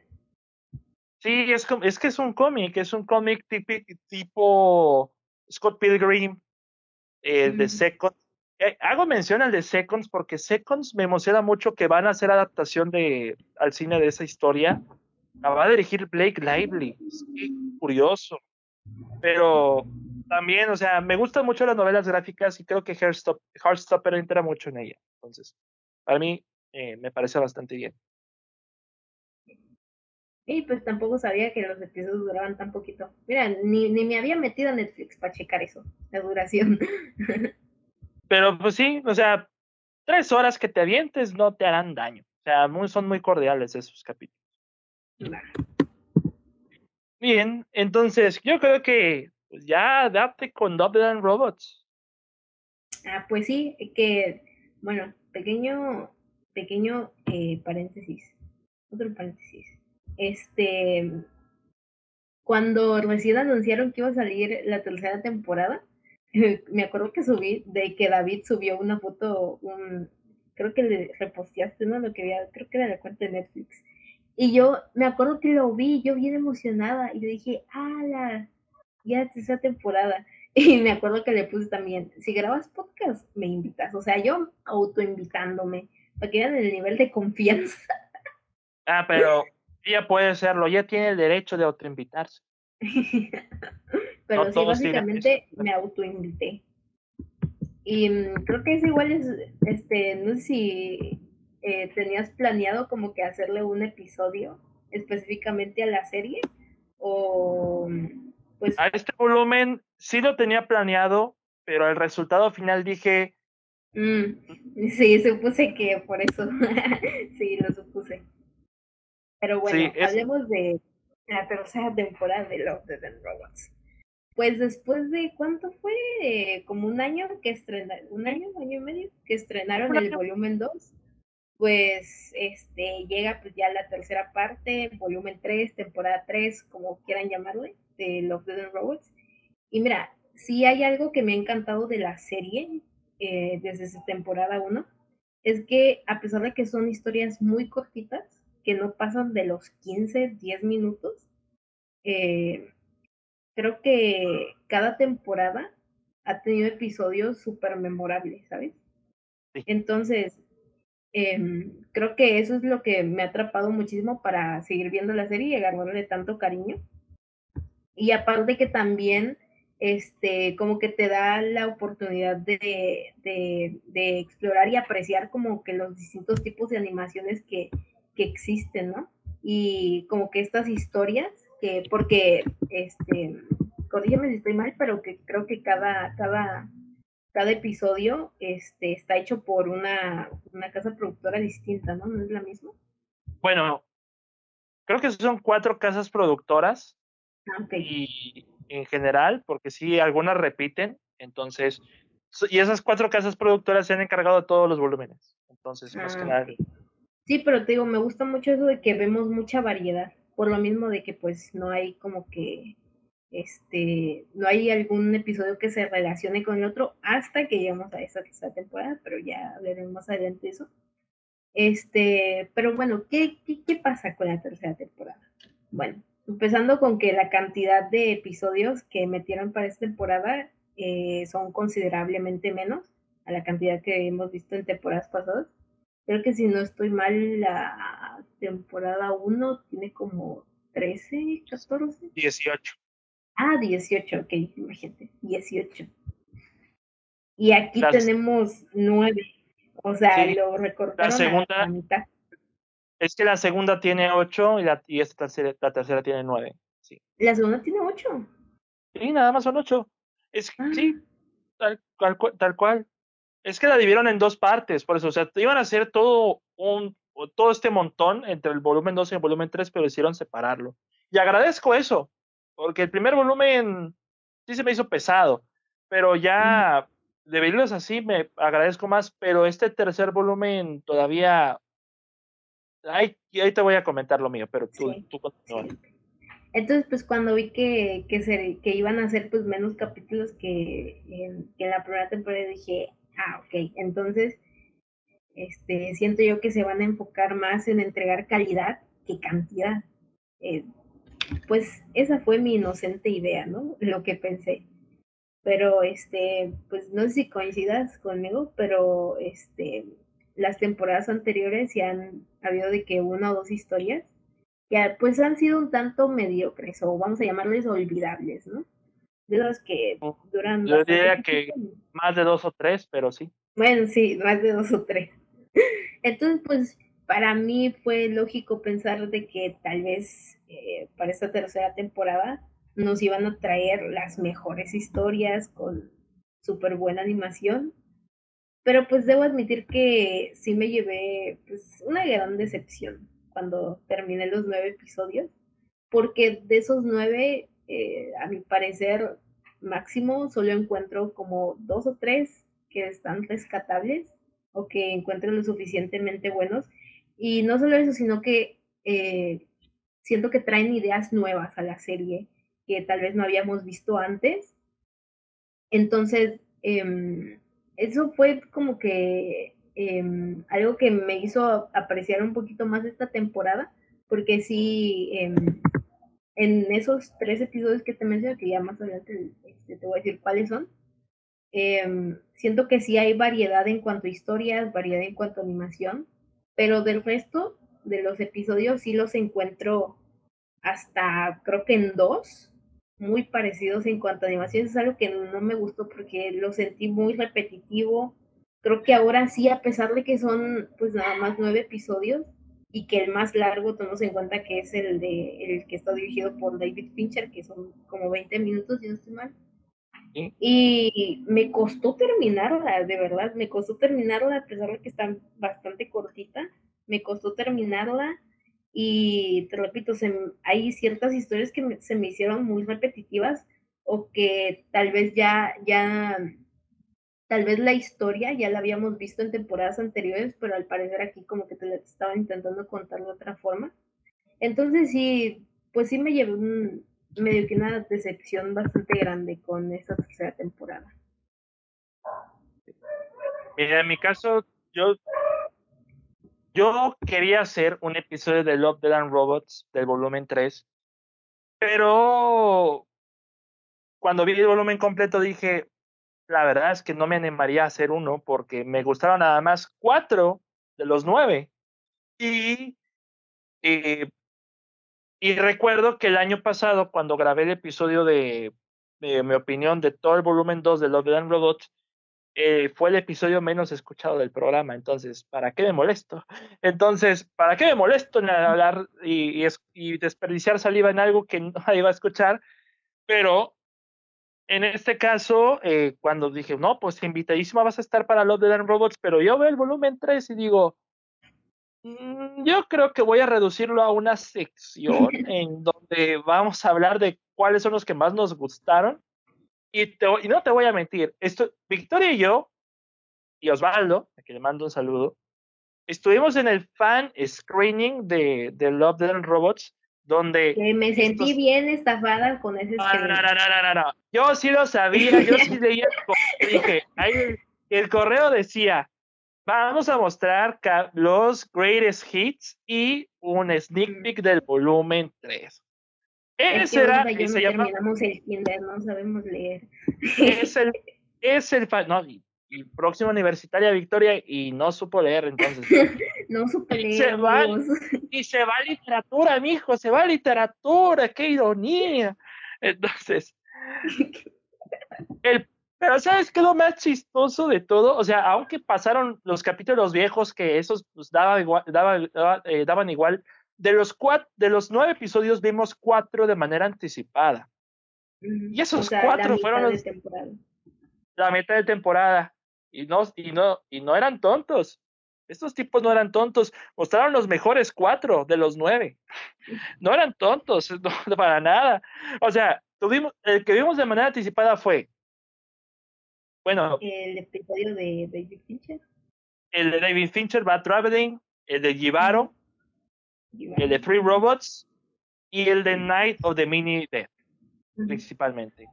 Los demás los vimos como mortales en su estreno en Netflix. No, y sabes, este, pequeña anécdota, porque yo vi lo, estaba viendo los, estábamos viendo el screener con Osva.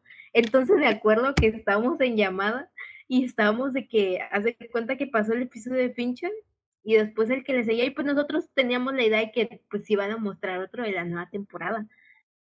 Y pues de que empezamos os yo a decir, oye, pero esto, esto, esto ya lo vimos antes, ¿no? Yo así de, Otro que no leyó. Sí, sí, te dijo, no terminamos el kinder, perdón. Entonces, Otro que no y leyó. fue hasta como, como al siguiente episodio que pasaron después de esto, que ya dijimos, ay no, pues están repitiendo, ¿no? Esto ya lo vimos. Y estábamos los dos súper indignadísimos. Y ah, no, ¿saben qué es lo más estúpido de todo? Que yo les dije el día que les pasé el link, dije, dije, van a mostrar episodios de los Greatest Hits y van a mostrar un poco del volumen 3. Y les dije, no sé qué tanto vayan a mostrar, pero no es una premiere, es un vistazo. Y el vistazo fueron cuatro episodios. Se agradece. Se agradece, pero como digo, no, no, no, no eran estúpidos. Mostraron los mejores cuatro porque los otros cinco no eran muy buenos, que digamos.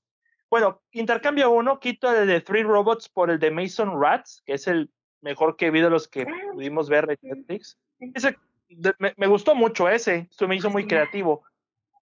Pero los demás, es como que eh, me recuerda mucho el volumen 1 y no fui muy fan del volumen 1. Sí, sí, yo tampoco. El mejor para mí es Jibaro.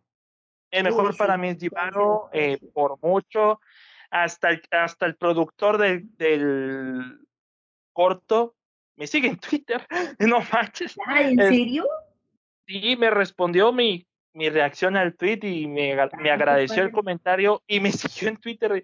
Es el productor del estudio de animación, de hecho, de, de, de la, de la serie. Sergio Jiménez se llama. Sergio mm. Jiménez.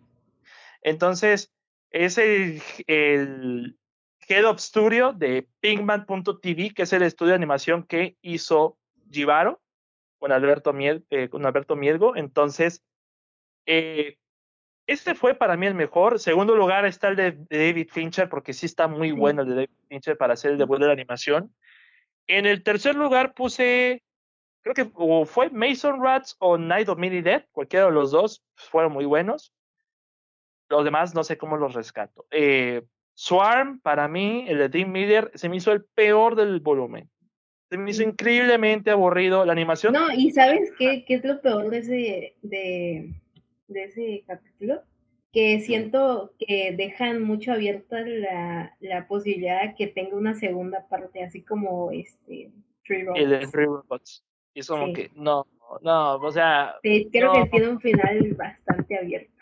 Si hay algo que caracterizaba al volumen 2 es que nada más de los ocho episodios, uno no me gustó. Los demás mm. estaban muy bien o estaban bien. Sí. Y este volumen 3 dije, tienes cuatro cortos muy buenos, uno que hay unos momentos que se rescatan, los demás con ideas que no, se, eh, no resultaron tan buenas, y tenemos Swarm, que es el peor. Entonces, eh, a mí sí, la verdad, me, me pesó un poco este volumen. Mm, y por eso yo creo que el fan screening me ayudó mucho porque creo que disfruté los que tenía que disfrutar, este, los que valían la pena ver, los que valían la pena que mostraran. Al menos agradezco que fuera ese tipo de vistazos y no todo el, como el año pasado que pusieron todos los ocho, toda la temporada. Pero aquí como que sí Entendería por qué nada más pusieron cuatro en esta ocasión, entonces. Pero recuerden, amigos, y moraleja, lean, lean, por, favor, para que no queden como Victoria y Osva, exactamente. porque quedamos, quedamos, quedamos. O sea, y pongan atención a sus amigos, porque uno les dice y no les hace caso. Sí, perdón. Es que yo vi que me enviaste el link para registrarme en el stream y dije, ah, pues me metí. Ya, ya. por, ya, por elección, ya, ah, yo, yo, yo, A subirlo en Twitter. Yo, yo, recuerda, es un vistazo, no es la premier y yo, yo, y se me hace que Victoria no leyó eso, ¿no? Entonces, no, no, no no me respondió. ¿Cuáles son tus favoritos? Eh, pues, en primer lugar, igual que tú, este, Jíbaro o Jíbaro, y el de Fincher, el tercero Night of the Mini Death y en el cuarto el de las ratas. Que me dio asquito ah. ese, la verdad. Es que yo tengo un asco a las ratas. Yo mato ratas, entonces pues ya para que yo he matado ratas, sí. ¡Hala! ¿En serio? Sí. Ay, no, yo con, decirte, yo con decirte que, que me da, hasta matar una cucaracha así chiquita me da miedo. Yo mejor dejo que se vaya. Digo, bueno, sigue con tu vida. Yo no te molesto, tú no me molestas, sigue con tu vida. Deberías contratarme de exterminador. Eh, espero que no cubres caro. ¿eh? No, nada más cobro, no sé, eh, una comida, una bebida. Una comida, para una coca. una coca y unas papitas, y ahí está, ya lo hiciste, tenemos exterminador. Sí. Pero mira, no sé si quieras este, profundizar un poquito en el episodio en el de Jíbaro, porque la verdad me parece las ideas más originales que han presentado a lo largo de toda la serie. Sí, es que el trailer sí se veía, es que yo lo puse en Twitter, tiene, tiene elementos de folclore, elementos medievales, elementos, es visualmente alucinante, y de, a nivel sonoro todavía más alucinante. Y es lo que le dije. El, sonido está increíble. Y es lo que le dije al productor es lo que le dije al productor del corte en Twitter. Mis respetos, mis respetos, amigo, porque esta es una locura sonora. O sea, no, no había, no, no me puedo imaginar cómo hubiera sido de otra manera. Y de hecho, este, justo mientras lo estaba viendo con Osva, eh, iban como tres, cuatro minutos de, del capítulo y me dijo, ay, güey, el sonido está muy chingón. Y yo así de, sí, sí, sí, está muy bueno. Siento que acompaña súper bien como que toda, toda la historia y así. Ya ves que tenemos como que este, esta especie de, de vamos a decirle diosa, porque no, no sé, no sé. Una, una diosa y ves que está llena de como que de joyas y, dinero y todo eso. Y siento que me, me encanta cómo, cómo es que yo lo estaba viendo, yo lo estaba escuchando con audífonos, ¿no? Y entonces como que el sonido y así estaba tan bien hecho que yo decía, ay, me, siento como que parte de, de la historia, ¿sabes? Y eso me hizo algo muy, muy, muy padre. Y otra cosa que también eh, le comenté a Osva era de que sentía que yo estaba viendo eh, la historia de cuando llegaron los españoles a colonizarnos. Pues sí, no, no por nada hicieron, lo, hicieron nuestros cortos los españoles. Creo que Sergio es español. Ah, ¿en serio? Sí, sí, creo que sí, sí, sí, sí, creo que sí. Bueno, si son españoles. Y creo, creo, no lo puedo confirmar, pero creo. Ok, este, pues si quieren evitarse incomodidades así, pues pueden saltarse ese si son españoles.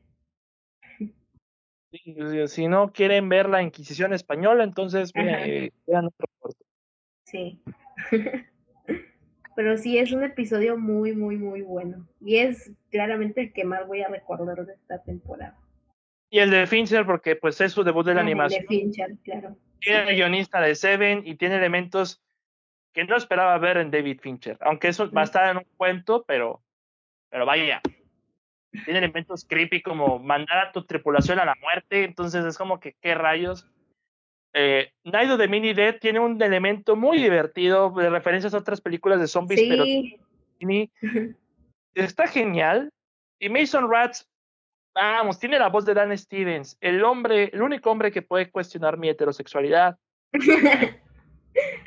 ¿Qué más puedo pedir?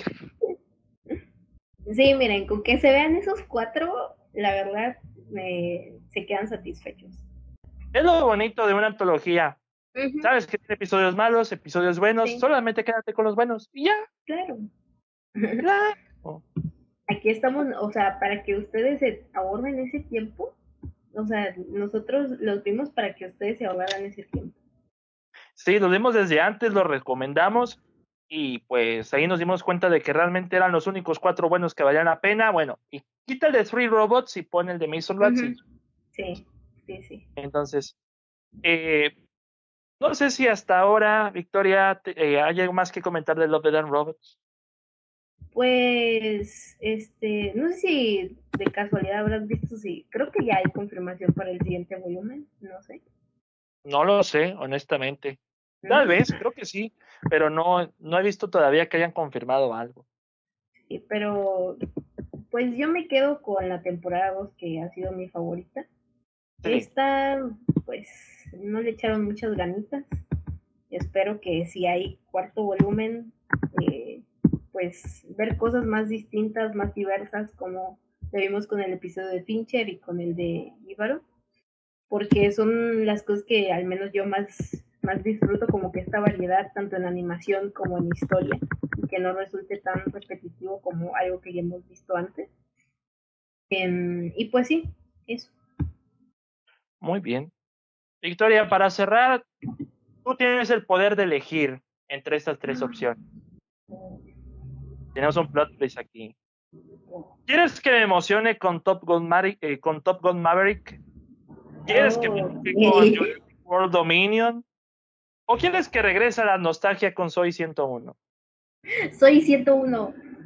Dije, bueno, porque era la que quería hablar.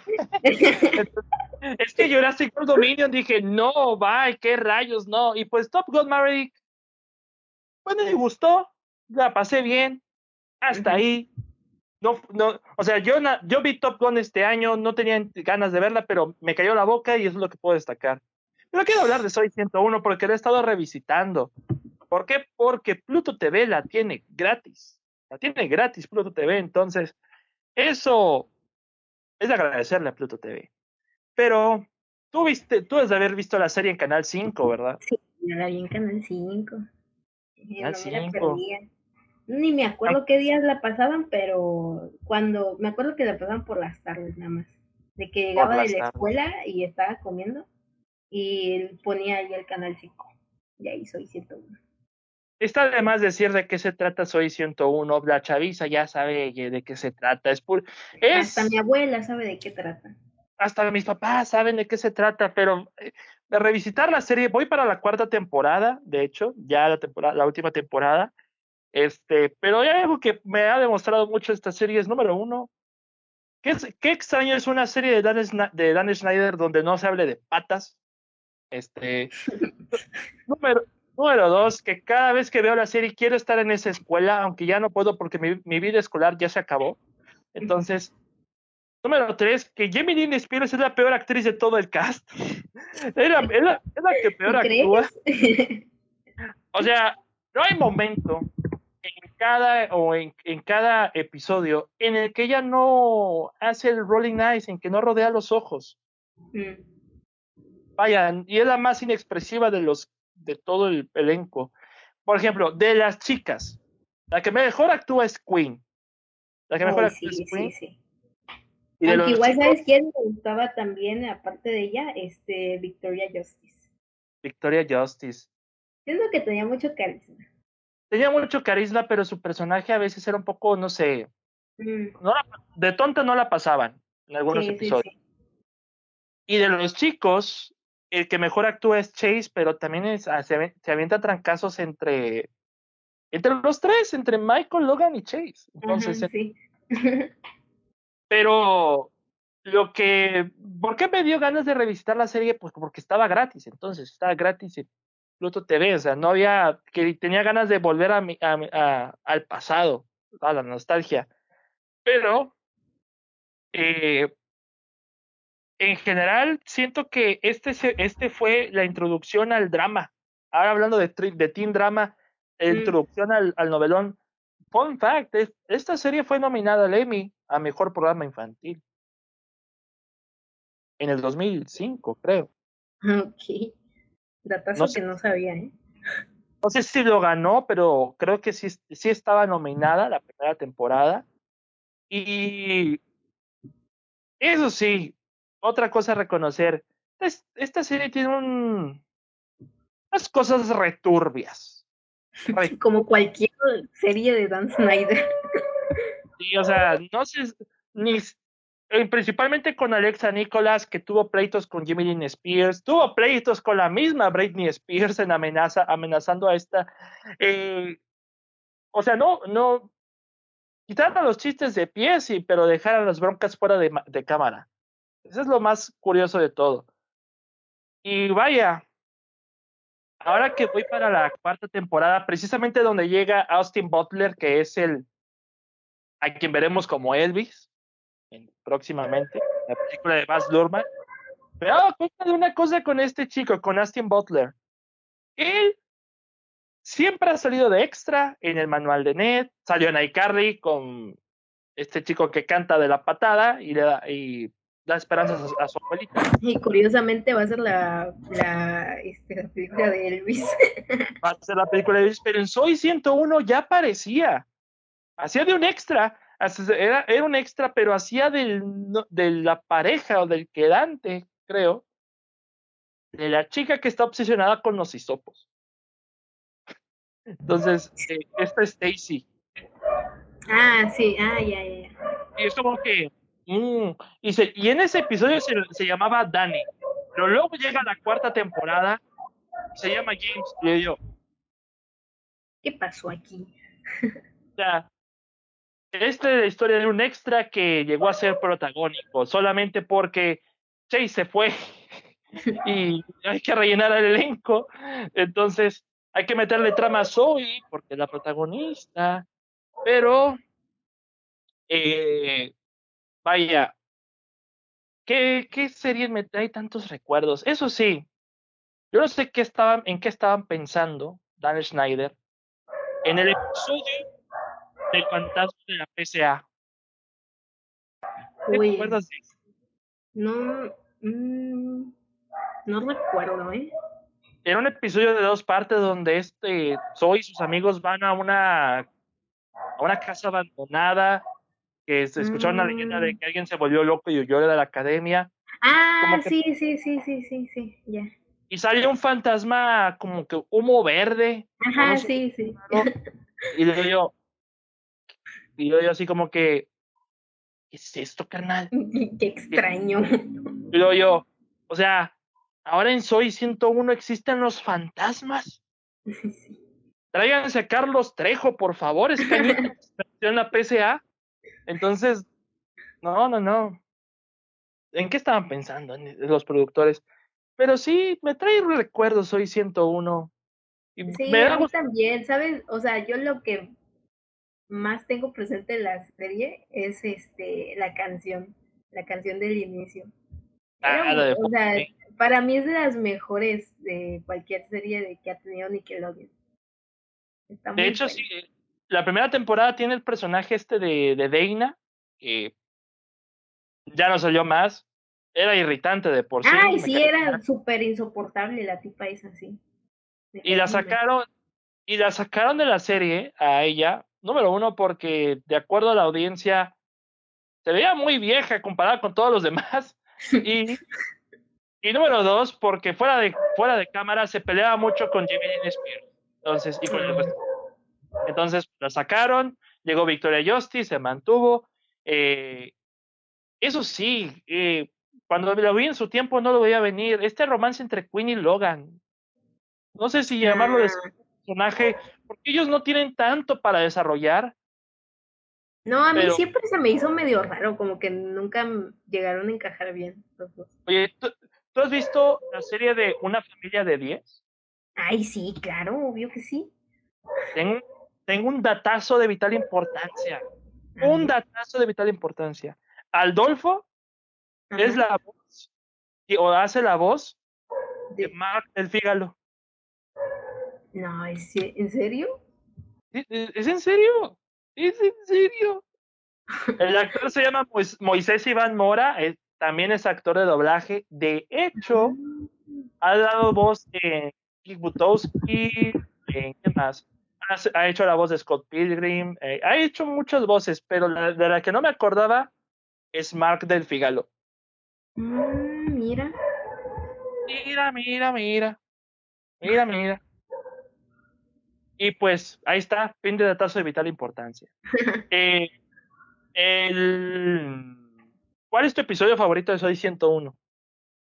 Ay, no sé si recuerdas este en donde la verdad no me acuerdo si era final de temporada o si ya era el último capítulo de, de en sí de, de toda la serie, pero es este episodio en donde se van al mar y como que tienen una convivencia y me acuerdo que hasta, o sea, era bien bonito, me, me gustó mucho porque tenían como que, este, prendían como que un, un pues, eh, para, ajá, ajá, una fogata, eso este, y como que ahí estaban todos, ¿sabes? No recuerdo si... si... Fue, el final de la primera temporada, y sí me acuerdo. Sí, ¿verdad? Sí, era final de temporada, sí. Hay algo que, sí, yo vi ese episodio hace una semana. Hay algo que me acuerdo mucho porque como están emparados en una playa sola, porque la fiesta era en otra playa, al otro lado este, logran dar contacto con su maestro, el maestro Bender, para ya para ir a recogerlos y él va a recogerlos. Yo me pregunto, ¿qué maestro hace eso? No hay ningún maestro en la vida que conozca que se atreva a hacer eso. Más que el señor Bender. Mis, respetos para el señor Bender. Qué buen maestro. Qué buen Lo merecemos al señor Bender. Pero hay un episodio que me, me gustó mucho donde Chase y Michael tienen su propio programa. Eh, que hacen como puras estupideces en, en live streaming. Ese sería, por ejemplo, el inicio de lo que, sería el concepto de iCarly. Y el, el mm. Michael se convierte en un debate de hombres contra mujeres gracias a Zoe y Logan y todo. Se, se hace un show tremendo. también, ¿No sabes cómo se llama ese episodio? Porque la verdad no, no recuerdo. el programa, así se llama. Es de la segunda temporada siento, mira, la primera temporada se enfoca mucho en esto de la escuela, este, en estas cosas, la, eh, ah, de las clases, de este, no, de, de, deportes y demás, y ese tipo de cosas. La segunda temporada como que ya nos van mezclando todo este drama, ah, este, entre Zoe Chase, entre sus amigos y demás. La tercera temporada, que es la más larga, tiene 26 episodios, tiene, tiene de todo, drama, de drama joven, o sea, abordan todo menos las cosas escolares. Entonces, como toda película de Harry Potter también, todo menos la escuela. Todo menos la escuela. La cuarta temporada es igual, porque la tercera temporada tenemos concursos de belleza, concursos de poner las manos en la camioneta, concurso de costillas, que fantasmas en la escuela, que no, o sea, puras jaladas, puras jaladas, pero es la mejor escrita de las cuatro temporadas. Y pues vaya, vaya, vaya, que que recordar esta serie a mí me ver, me falta ya me, me faltan pocos episodios de la cuarta temporada pero me la paso muy bien viéndola, eso ni duda alguna. La pueden ver en Pluto TV, la tienen gratis, este, no tienen que crearse una cuenta, afortunadamente. También está empezando a ver, eh, estoy empezando a ver Boy Meets World. Mm. Y, y no la he visto completa, pero si hay algo que puedo reconocer es qué incómodo ser vecino de tu maestro. Qué incómodo ser vecino de tu maestro. Pero recuerdo que yo en Kinder era vecino de mi maestra. Entonces ya ¿En serio? Sí, entonces como que vivíamos en la misma cuadra, y yo, au, sí, sí, cierto. Entonces, qué incómodo.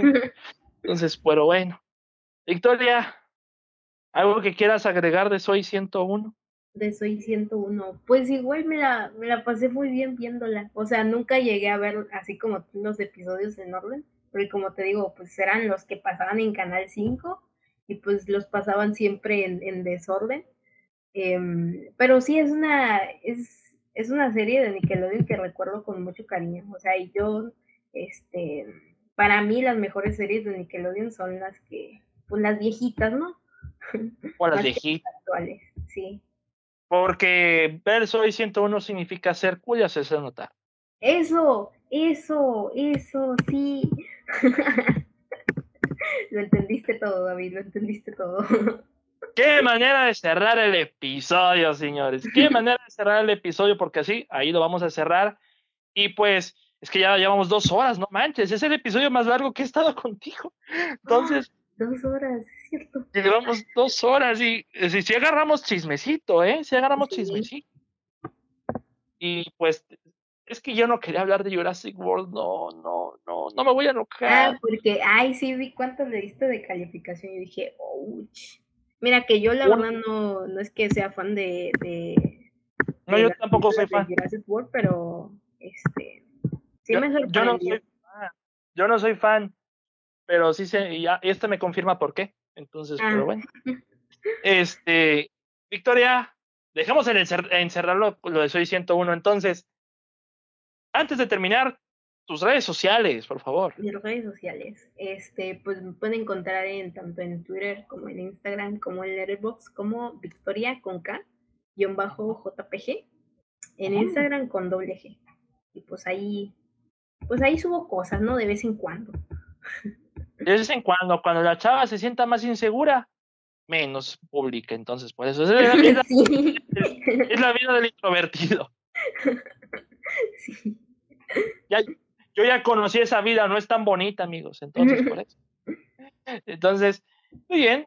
A mí en mi caso me pueden seguir en Twitter como arroba davidcat21 para mis estupideces, al blog como, arroba la cova del cine 1 y el podcast lo pueden escuchar en Spotify, Anchor, Google y Apple Podcast, también a Relatos Inoportunos en Spotify para que vayan a escuchar prioridades con la narración de Victoria y escrita por un servidor. Y ya tengo Patreon. Sí, ya tengo Patreon para que puedan apoyarnos ahí. También está en, el link de, en la descripción del episodio. Y mi Letterboxd para que puedan seguirme como David Cavazos. Sí, pues hasta ahí, Victoria. Entonces, Victoria, qué bonito es tenerte para el inicio de la cuarta temporada. Muchas gracias por acompañarme y pues. No, y muchas gracias por la invitación, ya sabes.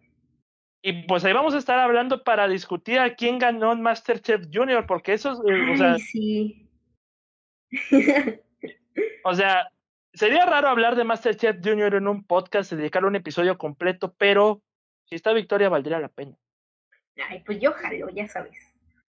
Para echar chismecito de todo sobre Masterchef, sin duda alguna. Sí, sí. Por ese reality existimos. Victoria, muchas gracias por acompañarme y muchas gracias a ustedes por escuchar el episodio. Pues nos escuchamos para el próximo episodio, que ya tenemos tema planeado y también invitada. Y pues vaya, van a ver cosas muy interesantes para esta temporada y espero que me acompañen y de, antemano, muchas gracias por el apoyo. Mi nombre es David Cavazos y nos escuchamos hasta la próxima.